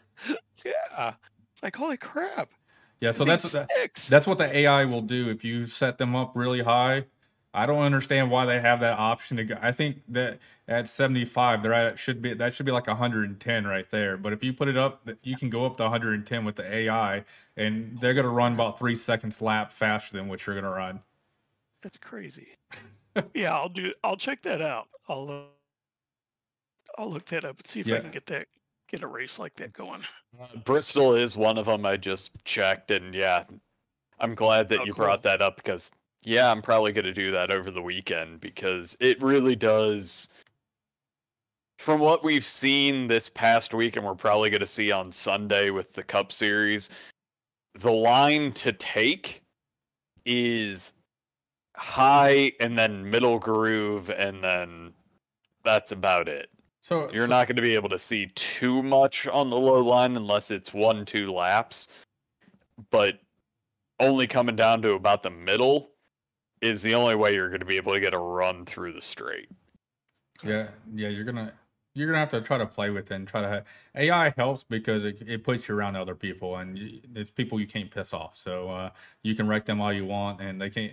They're not going to be pissed off at you. You just hit previous session and continue right back playing another one. So uh, you go out there and beat and bang with them, uh, mess up all you want, and nobody's to yell at you. So that's what I do. And then uh, Cool. uh, with AI races too, I don't, I can't remember how you do it, but that's the only way you can, uh, without setting up a server, your personal private server, which you got to pay for, you can actually lower the uh, fuel tank levels in them. So if you, uh, if you run in leagues that have 50%, 65% fuel, uh, you're able to mimic that versus it, just a regular test session will put you at 100% when you can't change the fuel levels because every car acts completely different at different fuel levels. Okay. Well, you also have to realize that if we're running the Arcas, we run at 100%. No, I'm just fuel. saying in general. So that's a Okay. one of the benef- added benefits to the AI racing uh, when they have it because in normal practice sessions by yourself or solo, they don't give you that option of changing the fuel level out. Okay. Yeah, I'll definitely look into that. That sounds like a blast. And then you can also set up AI race seasons if you if you're into that too, so you can have your own season that you race against the AI. So Yeah, I currently have one set up for Formula V to where I run tracks that should not be run by the Formula Vs, unfortunately. and, and unfortunately the AI knows the track and you don't. yeah, I have two ovals on there, and it was hilarious that there was no way that the, they should have been that fast because we were running the baseline setup, and it was perfection for an oval. And I'm a half second slower at five flags. oh man. It was still fun though. Yeah. Alrighty, man. Hey, man. Hey, thanks for coming out tonight and talking with us about thanks the for having TNT. Me. And uh, we wish Yeah. you luck next week. Uh, hopefully, you can go out there, dump Josh for me, and uh, get a win. Yeah, Hopefully he, so, he already did it to me at Nashville. It was all with love, Josh. Come on. I know. I can't be mad at you. It just happens. Yeah. I I screwed up myself, and God, Well, I mean, you went flying past me at Watkins, so well, I you mean, passed me. You guys passed me twice at Watkins, so yeah, I don't remember that. All I remember is ZD dumping me. That's the lasting memory. all right, all right, gentlemen. Have a great weekend, and uh, we'll talk to you next. I'll see you Tuesday. hopefully. Yeah, I'll see you Tuesday night. See you, man. All right, see you guys later. See ya. Bye. All righty. Well, that's going to be it for the TNT section. The next up, our next guest will be coming in talking both the AOL Sportsman and Cup Series. His name is Ed Springer. Hey, Ed. Uh, it's Adam and, and Josh. The only, What's the lonely two guys in the booth up here. Yeah. I'm so disappointed that Carl isn't here. When I turned on the feed, I was like, man, Carl's not here. I want a shirt for him and everything. Even got my Clemson cup for him. So i in our uh, chat earlier, Adam was having a great time with him Uh. because he is a Gamecocks alumni, and yeah, there were a few phrasing moments. Uh, phrasing. oh, man. All, but- all in good fun. But uh, Carl did just text us a few minutes ago while we were live on air and said that he's drunk riding a carousel, so he's having a good night right now. Where is where is he riding a carousel? Uh, at some zoo, uh, he's at a work function at a zoo, and he said he was going to go uh, have a few beers uh, for it. And then he sent a message to us that he's riding in a carousel. I hear you. Yeah, that would be. That's got to be more Absolutely fun than sitting here talking with you guys. so. I mean, I've never had a work-related function that wanted me to go get drunk and ride a carousel. I, I would just like it to be known the last uh my company Christmas party where I worked previously to where I'm at now, it was at the Rock and Roll Hall of Fame, full open bar, and some of us may have taken over the live karaoke playing songs and just drinking uncontrollably. I I think the only thing I've ever done to take over control was uh, the New Orleans airport. I, I took over the New Orleans airport when I was uh, for Hurricane Katrina. So during Hurricane Katrina, the 82nd Airborne Division decided that it'd be great to go down there and support them. So I was part of that efforts to go down there and support Hurricane Katrina. And we were stuck at the at the wonderful uh, New Orleans airport, and I got to go around driving the baggage carts. Uh, I got to drive the belt conveyor carts that the baggage goes on.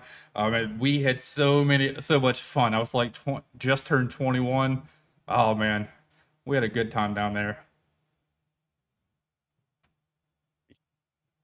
I could tell you the weird things that I've driven over the years.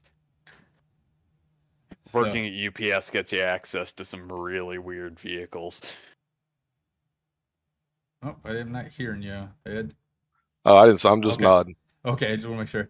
Hey, uh, so uh, we got you on here, Ed, man. Uh, we got you on as a driver capacity, and we've had you on as multiple different capacities. So we're here to talk about the Sportsman Series. We just got through run of a running mid Ohio. Um, unfortunately, I was not there, and I was like, "Oh shucks, I'm missing a wonderful road course uh, due to a wor- uh, a work related function that was not as fun as Carl's." Yeah, I wasn't there either. And and first of all, I don't know who confused me for a driver. I think that's awesome. I appreciate that. That guy right there, he, he's the one that said, "Let's get it on." But I didn't. Um, I, I missed it, and I moved up a position. So I'm I'm I'm seeing there's there's got to be a better way. nah, because of the the Don't worry, I moved up five Chase. positions by not racing it. Oh man, I, I hated not to. I, I I really hated that we had to make a decision to choose between races because I like I like the the cookie cutters um, much more than I like the road courses. But I, I ran it and I was ready for it. But um, I watched a good bit of it. Looked like a good race to me. As the person that actually tried to get Mid Ohio added to the course, the only re- or the schedule, the only reason I did is because it's the closest thing to a home race in the sim that I can get. But God, that track is terrible in a stock car. Yes, it is. Did Did you guys see Blake's launch? And at the end of, on his second uh, is in the broadcast on his I think it was on his second qualifying lap. He just I guess he decided he, he got loose, so he decided to heck with it. He went off one of the, the curves. All four tires are in the air. Goes airborne. It's awesome. So so the short story on that is yes, I saw that. And the other story to go along with that is I've actually done that on a sports bike in real life. Oh, that, that would not be fun. Actually, it kind of was. It hurt a little bit, but I was also only 18 at the time. So bounce back, rode home. you're, you're bulletproof at 18. Yeah. But I'm looking forward to the chase. I mean, we got good tracks coming up. Um, I hate Blake's work schedule is going to mess him up for sportsman Yeah. So because that, he and Justin and Daniel and, and Chris. Um, I mean, those four. You know, it's, it's they're going to make it tough. yeah, I am really pushing for Chris to make it. Like in the closed circuit chat, I have been taunting him, for lack of a better term. yeah, we, we just found out tonight. Uh, Johnny posted up on the AOL page saying that Blake is dropping out of the playoffs uh, indefinitely. I don't know due to work commitments, he's not going to be able to make the chase. So he gave up his spot, and now uh, John Gordon is going to fill in his spot for him. He was the next one in line. We got uh, says, I, I think Joe earned the most points over the last five or six weeks, though. And then, Uh, yes. And honestly, that has been fantastic to see him coming back to form at the exact right time. yeah, I- You know, we're only 18 points separate first and 18th, so, or first and ninth right now. I mean, that's that's not a lot. Yeah, and I mean the tracks that are coming up are- are actually pretty reasonable tracks. You got Five Flags, iRacing Super Speedway, and Texas. So I mean, Five Flags is going to be more of a I you're was gonna say, hold on, reasonable in the trucks. Five Flags wasn't reasonable in the legends. Yeah. So it's it's a reasonable short track racing for us. Uh, it could there it, it always could be worse uh, than Five Flags out there that they could put out there. iRacing Super But Speedway. running Concord, Yes. we could be running Concord. Uh, That's that's another track that Josh pushed for, if I recall right. uh, both me and Carl did, and then that I don't remember. Oh, that was my wife's birthday. That's why I missed that one. And then, then we got iRacing Super Speedway, which you know is always that wild card variable. Uh, that's a multi-lane, huge, huge super Say- speedway, You can go four to five wide there and comfortably. not have an issue. so That's gonna be that's gonna be fun. I got to get my points in, in the first two because I have to miss the October sixth one. now we're in. Texas. Yeah, don't worry. I'll wreck myself out of both of those races to where there's one person out of the way. Don't dump me, man. That didn't do nothing to you. Oh man, but uh, so yeah, so I, I, I mean, like, I think I'm gonna have a pretty good shot at iRacing Super Speedway in Texas. I think that that's uh, where I'm gonna get my points in. I'm, you know, short tracks and me just don't get along, so, uh, you know, I think that's where I'm gonna have to try to pick up the the points there going into uh to carry me into the next round. Joe said he's gonna crush them all. Yeah, yeah, I I can agree with two of them. I have a feeling all of us are going to get crushed in some way at Five Flags. Oh man, I, I, I, I'm not looking forward to it, but like I said, it could be Concord. You know, there's always a worse track out there, and then, you know, you know, Knock Concord all you want. At least there's three turns. oh, but no, um, you know, I'll take Five Flags. Uh, trucks, at least the the the torque is low for it, so it kind of helps out in the trucks. I think that I think that's the only way I like short tracks in the trucks is because the torque is a little a lot lower than the cup cars, and uh, because yeah, I hadn't even practiced it yet. Yeah, I haven't either, but I just know that the torque's going to be lower than what it is in the cup car, trying to get off the corners there. I've only ever run it in the Legends, so I have zero hope. But uh, I mean, I think we're all going to probably be in the same boat here. Uh, They've uh, admins have done a good job. They've already released a setup for next week, so that's uh, that's good. So we're able to go ahead and start practicing if we want. Yeah. That would require me to actually have time. So Joe Okay. said, I mean, Joe's out there asking you, what's your favorite track outside of Darlington? Charlotte. I, I feel you on that one. I, I like Charlotte. Uh, it suits me suits my driving style pretty good, and uh, I think uh, the last time we went to Charlotte, I was I was going to be a factor in that one up until the first green flag pit stop where I thought the speed limit was 55 when it was 45. I was so confident driving in at 55, like got it down to speed. Yeah, buddy, I got this.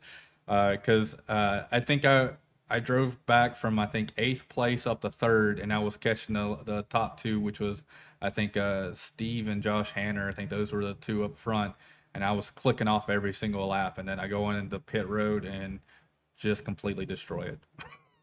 Yeah, if I could, um, I just like I don't know for some reason I can just feel that track. Um, I don't know. It, it's just I don't know. I like it though. Yeah, I think I, I think I've even got a pole once there. So I mean, I I, I really like that track. Um, I uh, can't wait till we get we race it in next year. Uh, feel, feel confident when I go there. Uh, hopefully that translates to Las Vegas. They're similar in nature, but uh, hopefully that that right there will carry me because I got two races in two different leagues. That's uh, depending Yeah, on that but- one. Look, looking forward to next year and, and not having to worry about provisionals and just say we're going to count X number of races and you know get rid of all the provisional tracking and I think that'll be a lot better. I, I think it would make it more competent or uh, competing aspect of it. It's going to make it more interesting because uh, there's quite a few people that uh, stop racing for a while and then they come back in. They're still in the playoffs and they haven't raced in a while. So, like, I, I think it makes it great for the people who actually want to invest the time into uh, the series. How mad were you at the last Southern get together? I brought my rig and David Traeger bought his SRC wheel and pedals.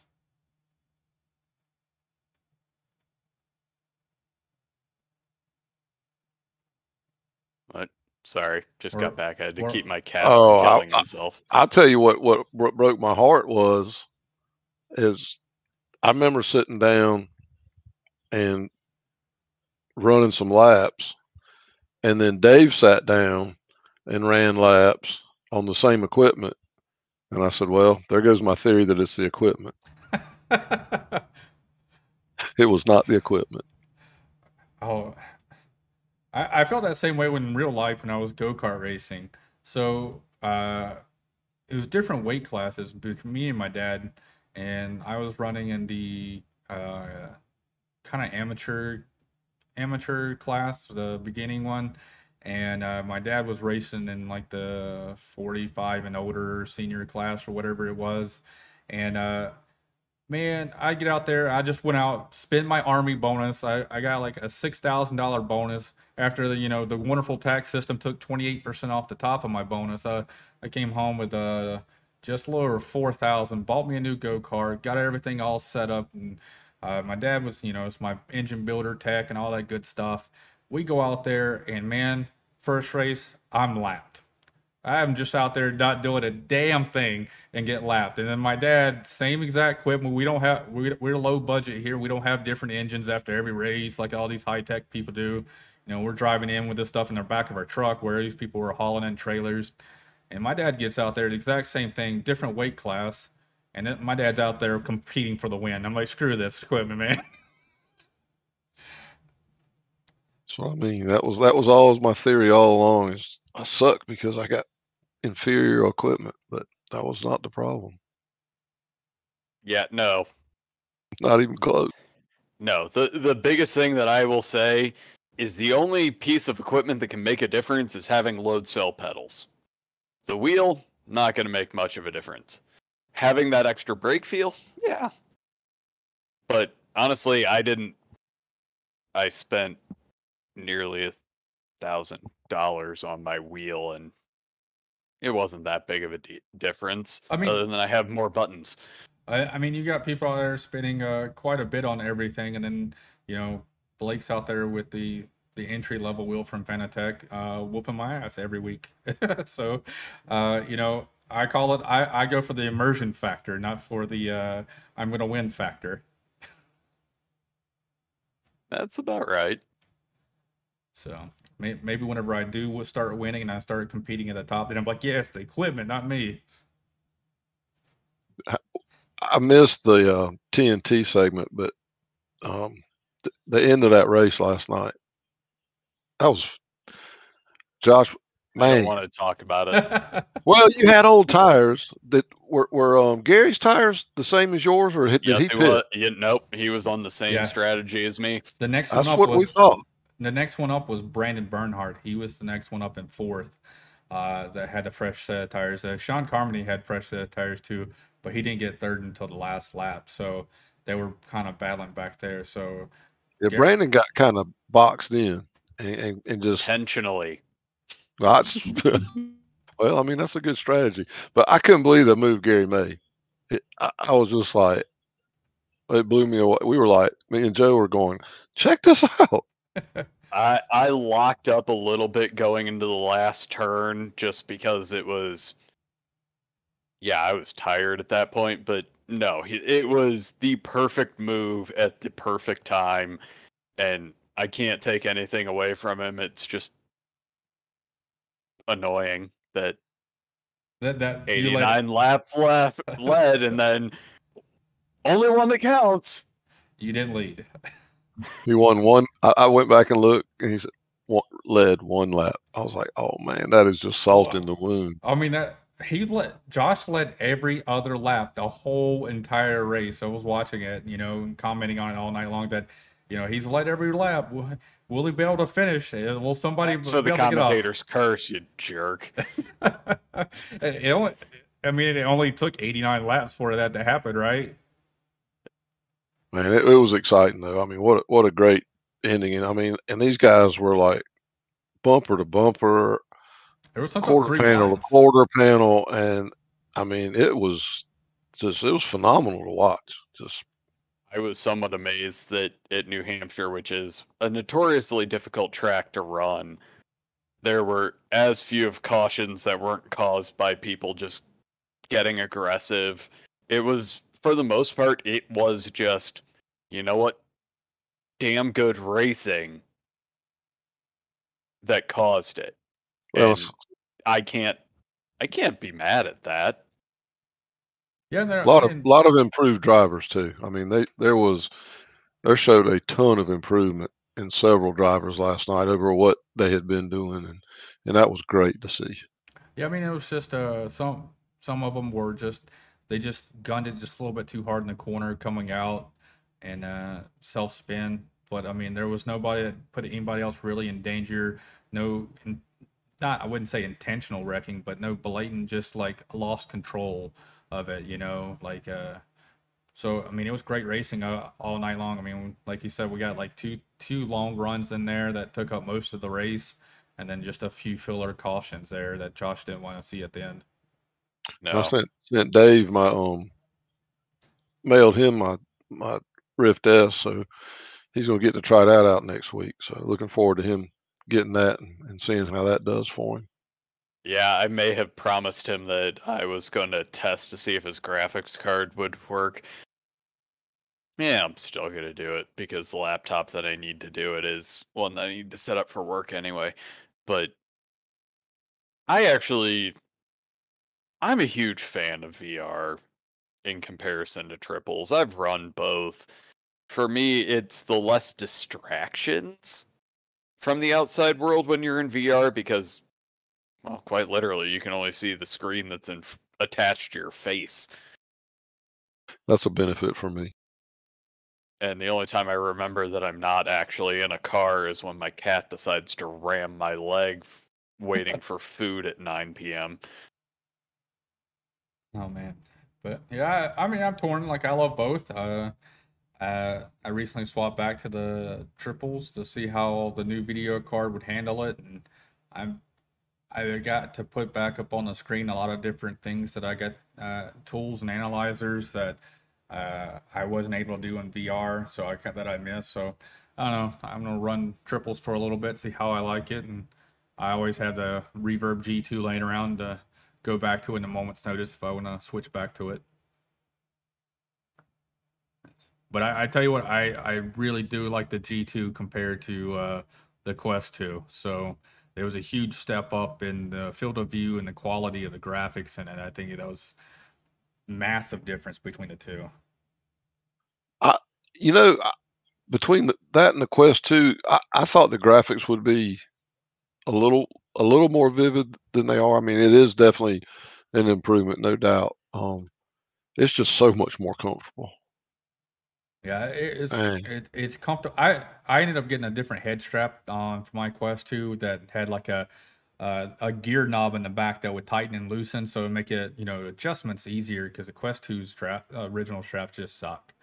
And uh, but uh, yeah, the visuals on the G2 was a lot nicer, and it was everything was just smoother on it. I mean, even if you try to put the Quest 2 in the 120 hertz mode, so you get 120 frames per second over the 90 that it, it defaults with that the G2 has, the G2 just felt nicer and smoother overall compared to the Quest 2. Yeah, I kept my Quest 2 just for playing Beat Saber and stuff like that. But, uh, Yeah, I can't count the number of times that Beat Saber has caused me to almost yank cables out of my computer. But like me, I'm still using the original HTC Vive, and that's just because I'm too cheap to buy a new one at this point. And I'll admit, eh, I've thought about upgrading, but I haven't really had an issue. And the one that I want's not in stock yeah. ever. I mean, I I mean, the Vive is still a really good option out there too. I mean, uh, only reason why I bought the G2 is because it dropped 200 bucks uh, on sale for like a day and a half or so, and luckily I, I saw that on the forums uh, and uh, was able to spread the word. And quite a few people in the AOL went out and bought the. the I was gonna say that's why Carl has it. Yeah. Yeah, me, Kevin, Yeah. both got it. I think um, Dan, I think is thinking about possibly buying Randy's uh, Quest. I think uh, uh, Juice Juice just went out got the G2. He's loving it. So uh, he's trying to make a comeback. I know he he uh, he keeps messaging me out of the blue here and there, ask, asking questions about everything because he just went on. I mean, he just did a huge, massive upgrade. I think the only thing stopping him is still his internet service. Uh, it's killing him. But uh, he went out got an AccuForce V2 and the whole entire setup for a really good deal. I wish I, I wish I could have got the deal that he got because he's got the uh, button box that came along with it. So he's got all the buttons and dials on the side of the uh, wheel and everything. So he's got the toggle switches. I mean, he's he's got the full setup for less than I paid for my full setup. So uh, I, I can't wait to see Juice back on the track because I know uh, last year when he was on the track, he was a force to be reckoned with. But um, so we're coming towards the end. Let's start talking about the Cup Series. So Cup Series this weekend is the cutoff race at Bristol. So we're going to be going in there. Uh, 16 people are entering, and only 12 people can actually come out for it. So, what's your outlook there for you, Ed? Well, after I realized I was pretty bummed out when I looked at the point at the standings because you know I missed Darlington and I was last, and then I realized, wait, I didn't get my provisional, so it put me at, in twelfth now. So I am three points above Kevin, ten points above William. If I'm reading it, no, no, Yeah. I'm sorry. No, you're yeah. Ten no, points above right. Kevin. Ten, I'm ten above Kevin, and 13, 12 above William. So I gotta have a, I gotta have a solid race. I was gonna say I was I did when we were talking about bringing you on. I was just like, look, Ed is on the positive side of everything that we have going here, but from twelfth down to fifteenth, or yeah, fifteenth. It's very small spread. We're talking 13 points. Yep. Yeah. So I mean that that that twelfth spot is really is it's could be anybody's. I mean, especially at Bristol. Um, you practiced practiced it last night and love what they've done with it. I mean, uh, that bottom groove has good good grip. I just got a um, I was about I don't know a half to three quarters of a second off of the leaders in practice. You, you Um, mean me? You mean me? Wait, wait. Adam was the leader in practice? yeah. Did only four people show up? Six, buddy. uh, yeah, Six. there was six. Six. And before uh, Justin Justin got in there, I was almost a tenth ahead of everybody until Justin Rudden came in and uh, uh, kind of cut a little gap right there. So I I will take that in stride for once being the fastest in a six person practice. You know, if you can just stay out of trouble at Bristol, you're going to have a decent finish. Yeah, I, that's a that's a that's a pretty big if. depending on where you start. Yeah, I'm hoping everybody, you know, it kind of settles in and knows it's a long haul race. I mean, it's a really rhythm based track there, and you kind of gotta be able to hit it. I mean, I ran 250, 60, 70, something like that on Tuesday night there, and uh, tires fall off, and that upper lane starts to come in, and that's kind of where it's king. And uh, tire wear is is prevalent, so yeah, you can have fast laps. Like I, I somehow managed. I don't. I couldn't replicate it, so it was a one-off lap for me. But uh, I'm more concerned now about those uh 20, 30, 40, 50 lap stints. Yeah, I'm looking forward to it. I think it's going to be. I mean, I, I like Bristol. That's another another track that I like. I like to run. Um, because you got to have a little touch, and those seem to suit me a little better. So Yeah, I'm I'm hoping like We'll uh. Joe said, uh, hopefully that we're gonna have a large a large field on Sunday nights. I'm hoping we get, you know, between the average of uh 25 30 like, you know, we were getting before at Bristol. So I mean, that will play huge into where you finish at that for the point spread and you know, it, it makes it more challenging of race overall too for Bristol trying to get that many cars out there on that track, uh, especially if we get some really long green, green flag runs trying to drive through the field past the lap traffic and all that good stuff. I think it's going to be. I think it's going to be. You know, the, the usual culprits will will be up front, and we'll be chasing them. Uh, like I said, just want to keep four fenders on it, and you know, not not go through those fast fast repairs. That one fast repair. Yeah, yeah, you're right. That that's right. Cup. I don't know if y'all just saw the end of the. Oh my god, race. that was Is that absolutely brilliant. I think they just wrecked half the field crossing the start finish line. Oh my god, the fact that the leaders were probably at about 45 degrees coming across the line, that's that was just beautiful. It sounds like a AOL Darlington or Martinsville start there. Or not AOL, No, that, IDRL. that was a finish. Oh, that was a finish? Oh yeah, that was they went green white checker and whew. There was uh I'm hoping from the broadcast booth that's the kind of thing that we get to see on Sunday coming to the finish.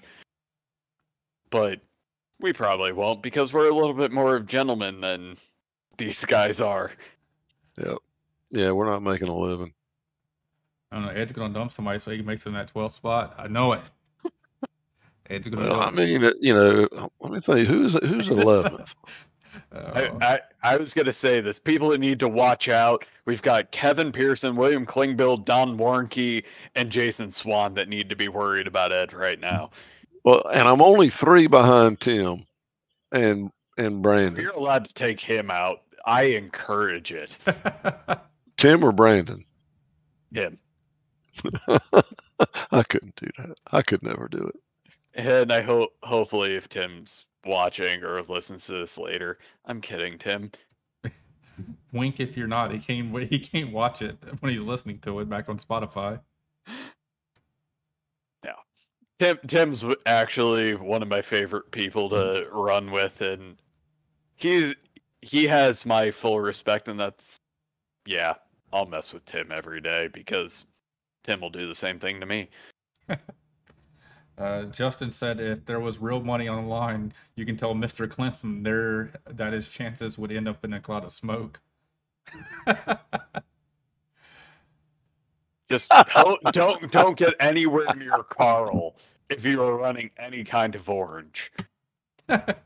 No, that's why I haven't put much orange on the car. I used to do that, but I thought, you know, that might just piss the wrong people off. And I'm sure I'm I'll an bring it out. Ohio for a native and I special couldn't care less. well, I guess I'll, I'll I'll run orange for you. I'll do my Whataburger car this weekend.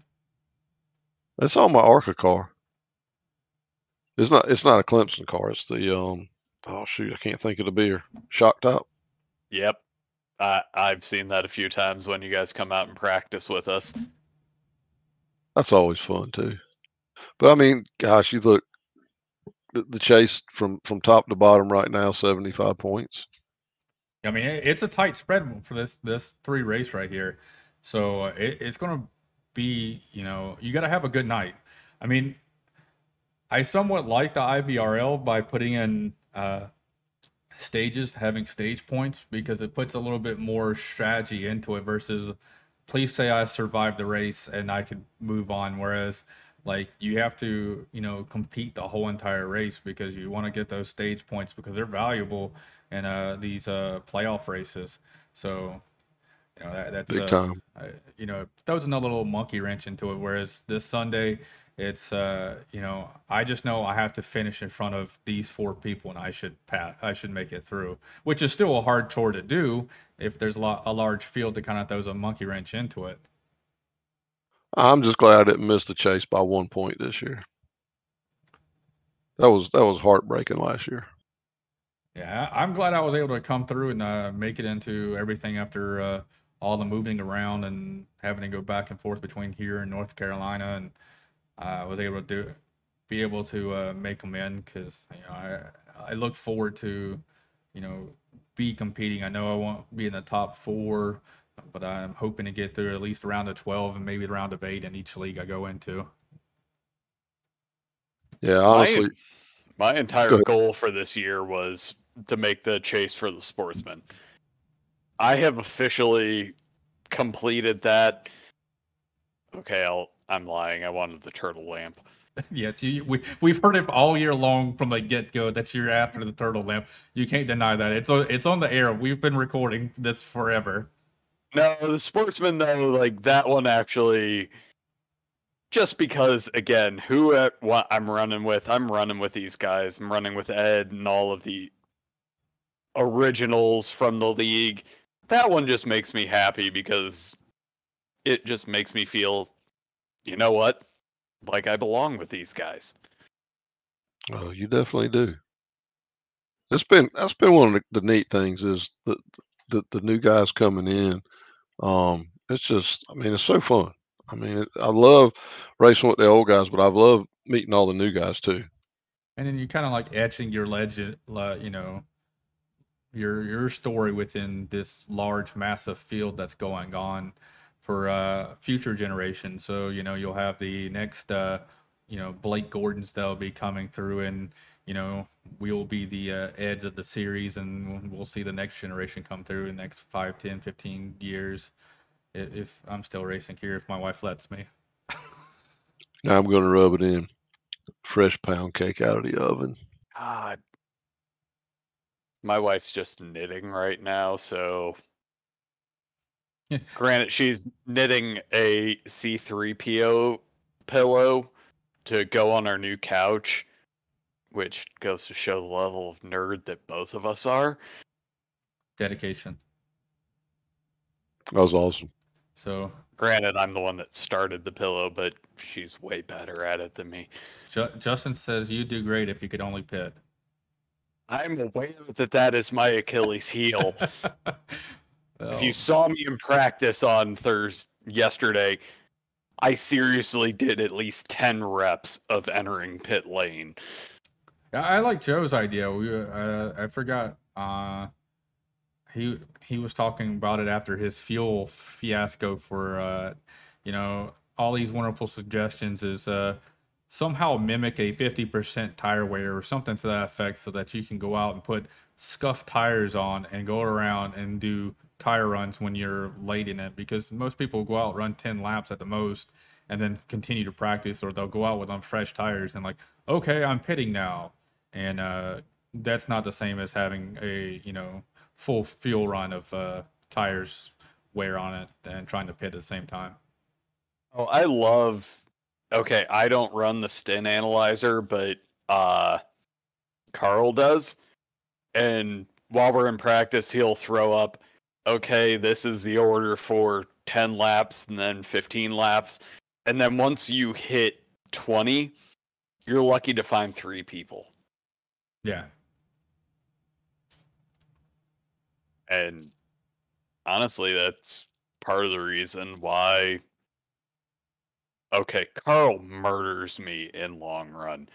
I have yet to figure out why, how. But there's just something about that guy that is just amazing on long runs. He keeps hiding from us. What are you hiding? My wife wants to walk by. She doesn't want to be on camera. It's all right. My wife doesn't do it either. So She doesn't want to be on camera. I get it. As long as she keeps bringing me pound cake, I'll I'll block that sucker. Yep. No, but when you're talking about pits, man, I can't tell you how many races that is. I mean, I lose, go in right behind somebody, and next thing you know, I'm eight seconds behind them on the track because I screwed up. You know, just too slow going in, and that's usually it. So that's one of the things that I'm gonna practice. I don't. I I, don't. I follow people in, and then I end up getting speeding penalties because they brake really frickin' early. I, I drove in like a Nancy. He drove in like a superhero, and he gets mad at me because he sped on pit road.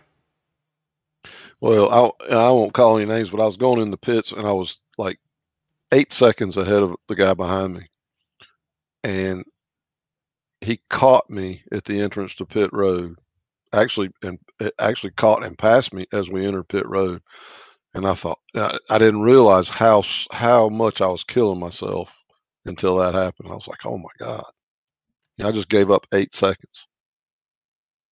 Yeah, I, you know, uh, I don't know. I mean, it's like luck of the draw sometimes too, just on regular yellow flag pit stops. Because I don't know, I in IVRL we would do, you know, underneath the stages. I'd come in and then I'd come out two two spots ahead of people around me, and I'm like, they're like, "What'd you do?" I was like, "I just pitted."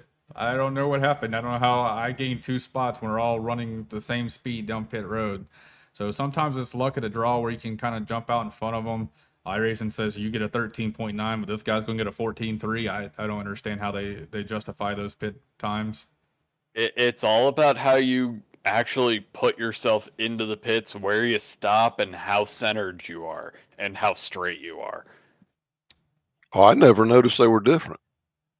Yeah, sometimes you go in your pit stops are different times. It's not every one of them uh, are the exact same pit stops ever.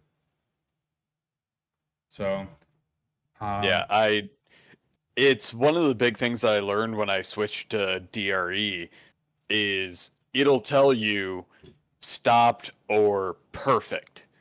To where the fact that it actually started calling out perfect, I started to learn in comparison to the lollipop and where specifically I need to be in terms of left or right. That okay, this is where I need to be. Great. Now that's just more stuff I got to practice. Yeah. Yeah. Me and pit stops, there's just like. Five variables that end up screwing me every race. Yeah.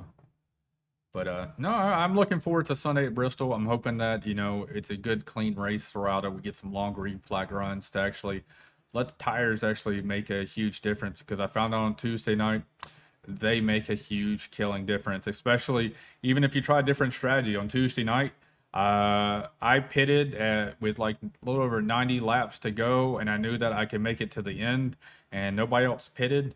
Uh, I had like 10 lap newer tires. I was able to drive up through the field slowly because I didn't want to burn my stuff out, knowing I was going to have to do a full fuel, full fuel run, whereas everybody else was going to have to pit. So I didn't want to burn my stuff up too quickly. And uh, these guys pitted and still came back on me and got two laps back and passed me. So, you know, tires tires make a huge difference. I thought I was going to come home with a second place because once uh, everybody pitted, I was sitting in second, about a one second back behind uh, Joseph Causey. And I was like, man, I got this in the bag. We got 20 laps to go. There, people were still two laps down, and then people started passing me. And I was like, all right, cool. We got 10 laps to go. They started passing me again. I was like, crap, I don't know if I'm going to get this one. And no, I didn't. I came home fifth. So I had uh, three people with fresh tires come up and pass. So yeah, it's uh, tires. Tires make a huge deal at Bristol. Duly noted. That's if we if we get those runs and please everyone give us those runs. Yeah, I mean, because I mean that that was a huge different strategy. I mean, if I would have pitted because I I finally caught the guy that won the race and he pitted. If I would have pitted with him, I used fresh tires to get to the front, and then that they didn't have. And if I would have pitted with him, I could at least if I didn't beat him, I could have at least got second or third. Some uh, finished in a podium spot instead of being in fifth because I would be able to get my two laps back. But if there was a caution that came out, it would have been in favor for me and Causey because me and him were the only two on the lead lap at the time for for the longest time. So, all right, and then as we get to 10:15 for everybody on the East Coast, uh, we're coming to the end of the segment, and we're gonna go to our fancy talking of who's gonna win the race there, Ed. Which one? Bristol? Yeah. Um, Yep. well, since he paid me 20 bucks, I'm going to say Joe. oh man, admin sticking together there.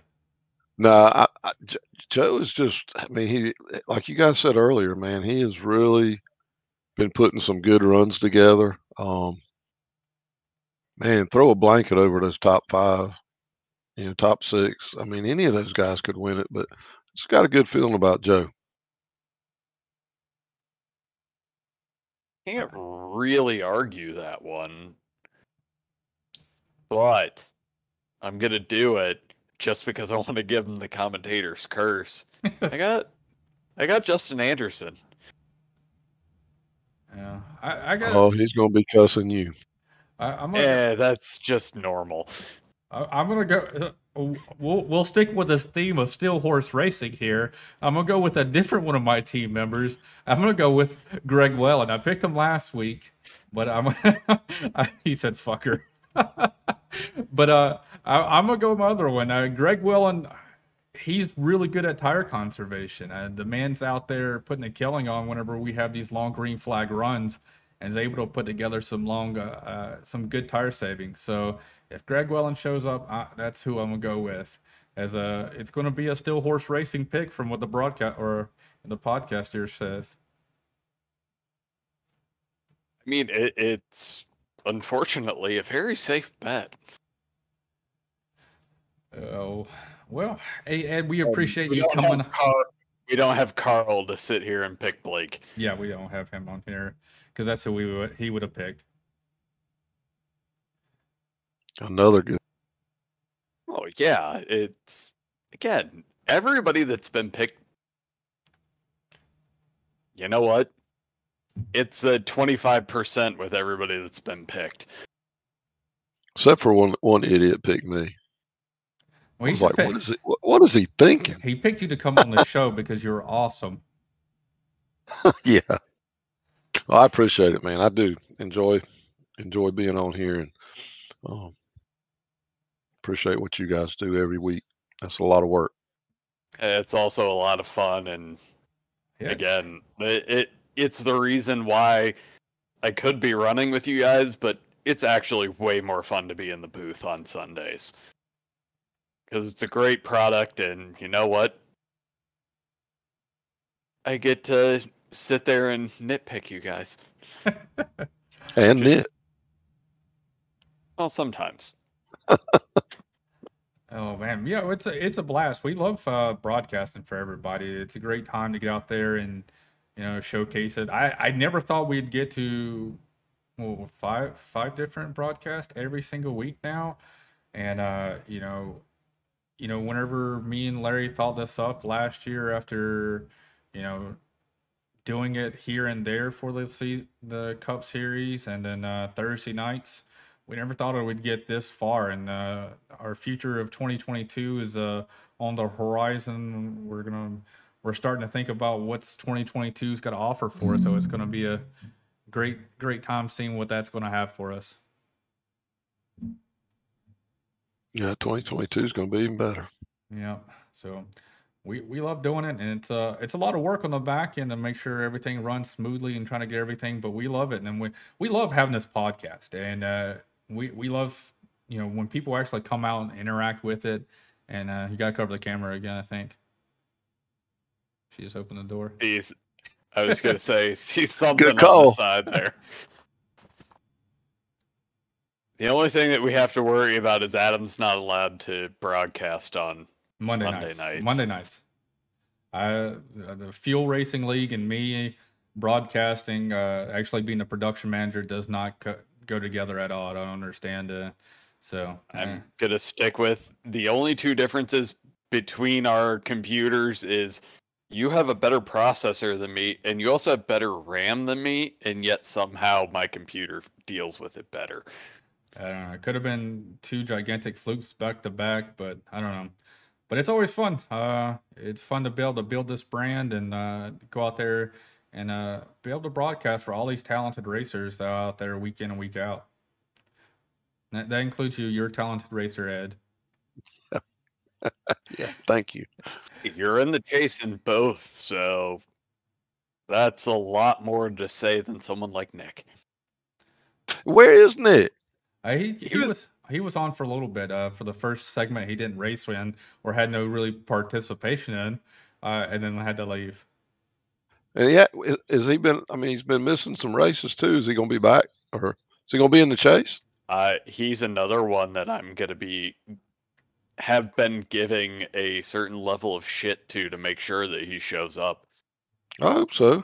I mean, he earned it. Needs to be there for it.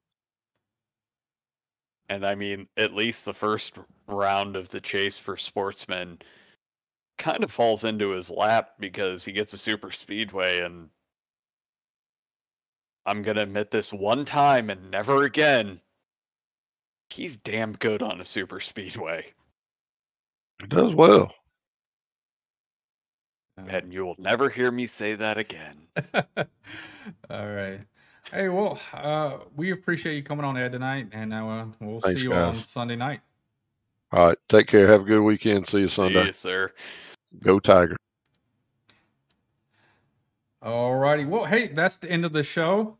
Uh, come out Sunday night. Watch the Cu- AOL Cup Series. We'll have wonderful Josh Laston and hot Carl Henderson out there broadcasting uh, from Bristol Motor Speedway. We're going to have a Bristol night race with these guys. They're going to put on a fantastic show. Uh, we're going to have the playoff cutoff race for the round of 12. See who, uh, see who within the top 16 will make it to the top 12. And we're definitely the uh, live scoring tool that Carl put together is going to be up at all times so everyone can see how things are going to shake out. And you know what? I I l- quite literally have no guess because everybody that's close to the cut line they're all fantastic racers. Some of them have bad luck, and That's all it takes. Bristol, Bristol is the epitome of a bad luck track. Yeah, I- anything can happen at Bristol, especially if we get a large field. You could finish, uh, you know, 16th and uh, still not make the chase, uh, you know, or you can finish 12th where you should be able to go forward. If but if the one person in front of you gets up there and runs top five, top three, top or wins the race, you're out of it. So I mean, there's a lot of different variables. Uh, nobody's really safe there. I mean, there's a lot of spots that could be dropped. So it's going to be a great race to go out there and see. Uh, then next Wednesday, we start our very first race in the playoffs for the Sportsman Series. Carl Henderson will be the one uh, broadcasting for that one. And then next Thursday, we'll be back at Bristol. It'll be at least me and then maybe Randy if he's not out there being a you know guitar hero. We're hanging out with Pat Patterson Yeah, because hanging out with Pat Lord Patterson. knows he had to come on tonight to at least show that his face it, in it. w- he has dinner with other famous people.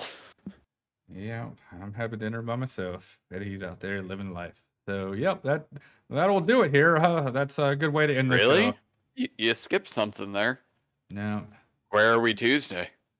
Tuesday. Oh yeah, Tuesday. The IVRL. We're gonna be at Vegas because what stays in Vegas or what happens in Vegas stays in Vegas. I'm tired.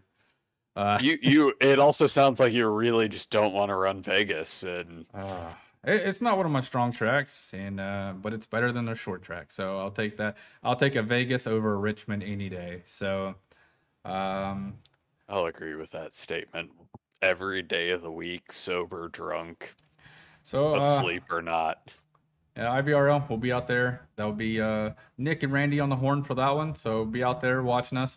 Uh, see how the first race of the uh, round of 12 goes. Uh, the round of uh, 16 wasn't that dramatic because two of the racers uh, didn't race anymore. One of them fell out uh, due to outside commitments with his kids, and the other person just did not show up for two races. So that was pretty easy going. Round of 16 going to 12, but the next one it's going to be a hard fought battle in uh, VRL for the next.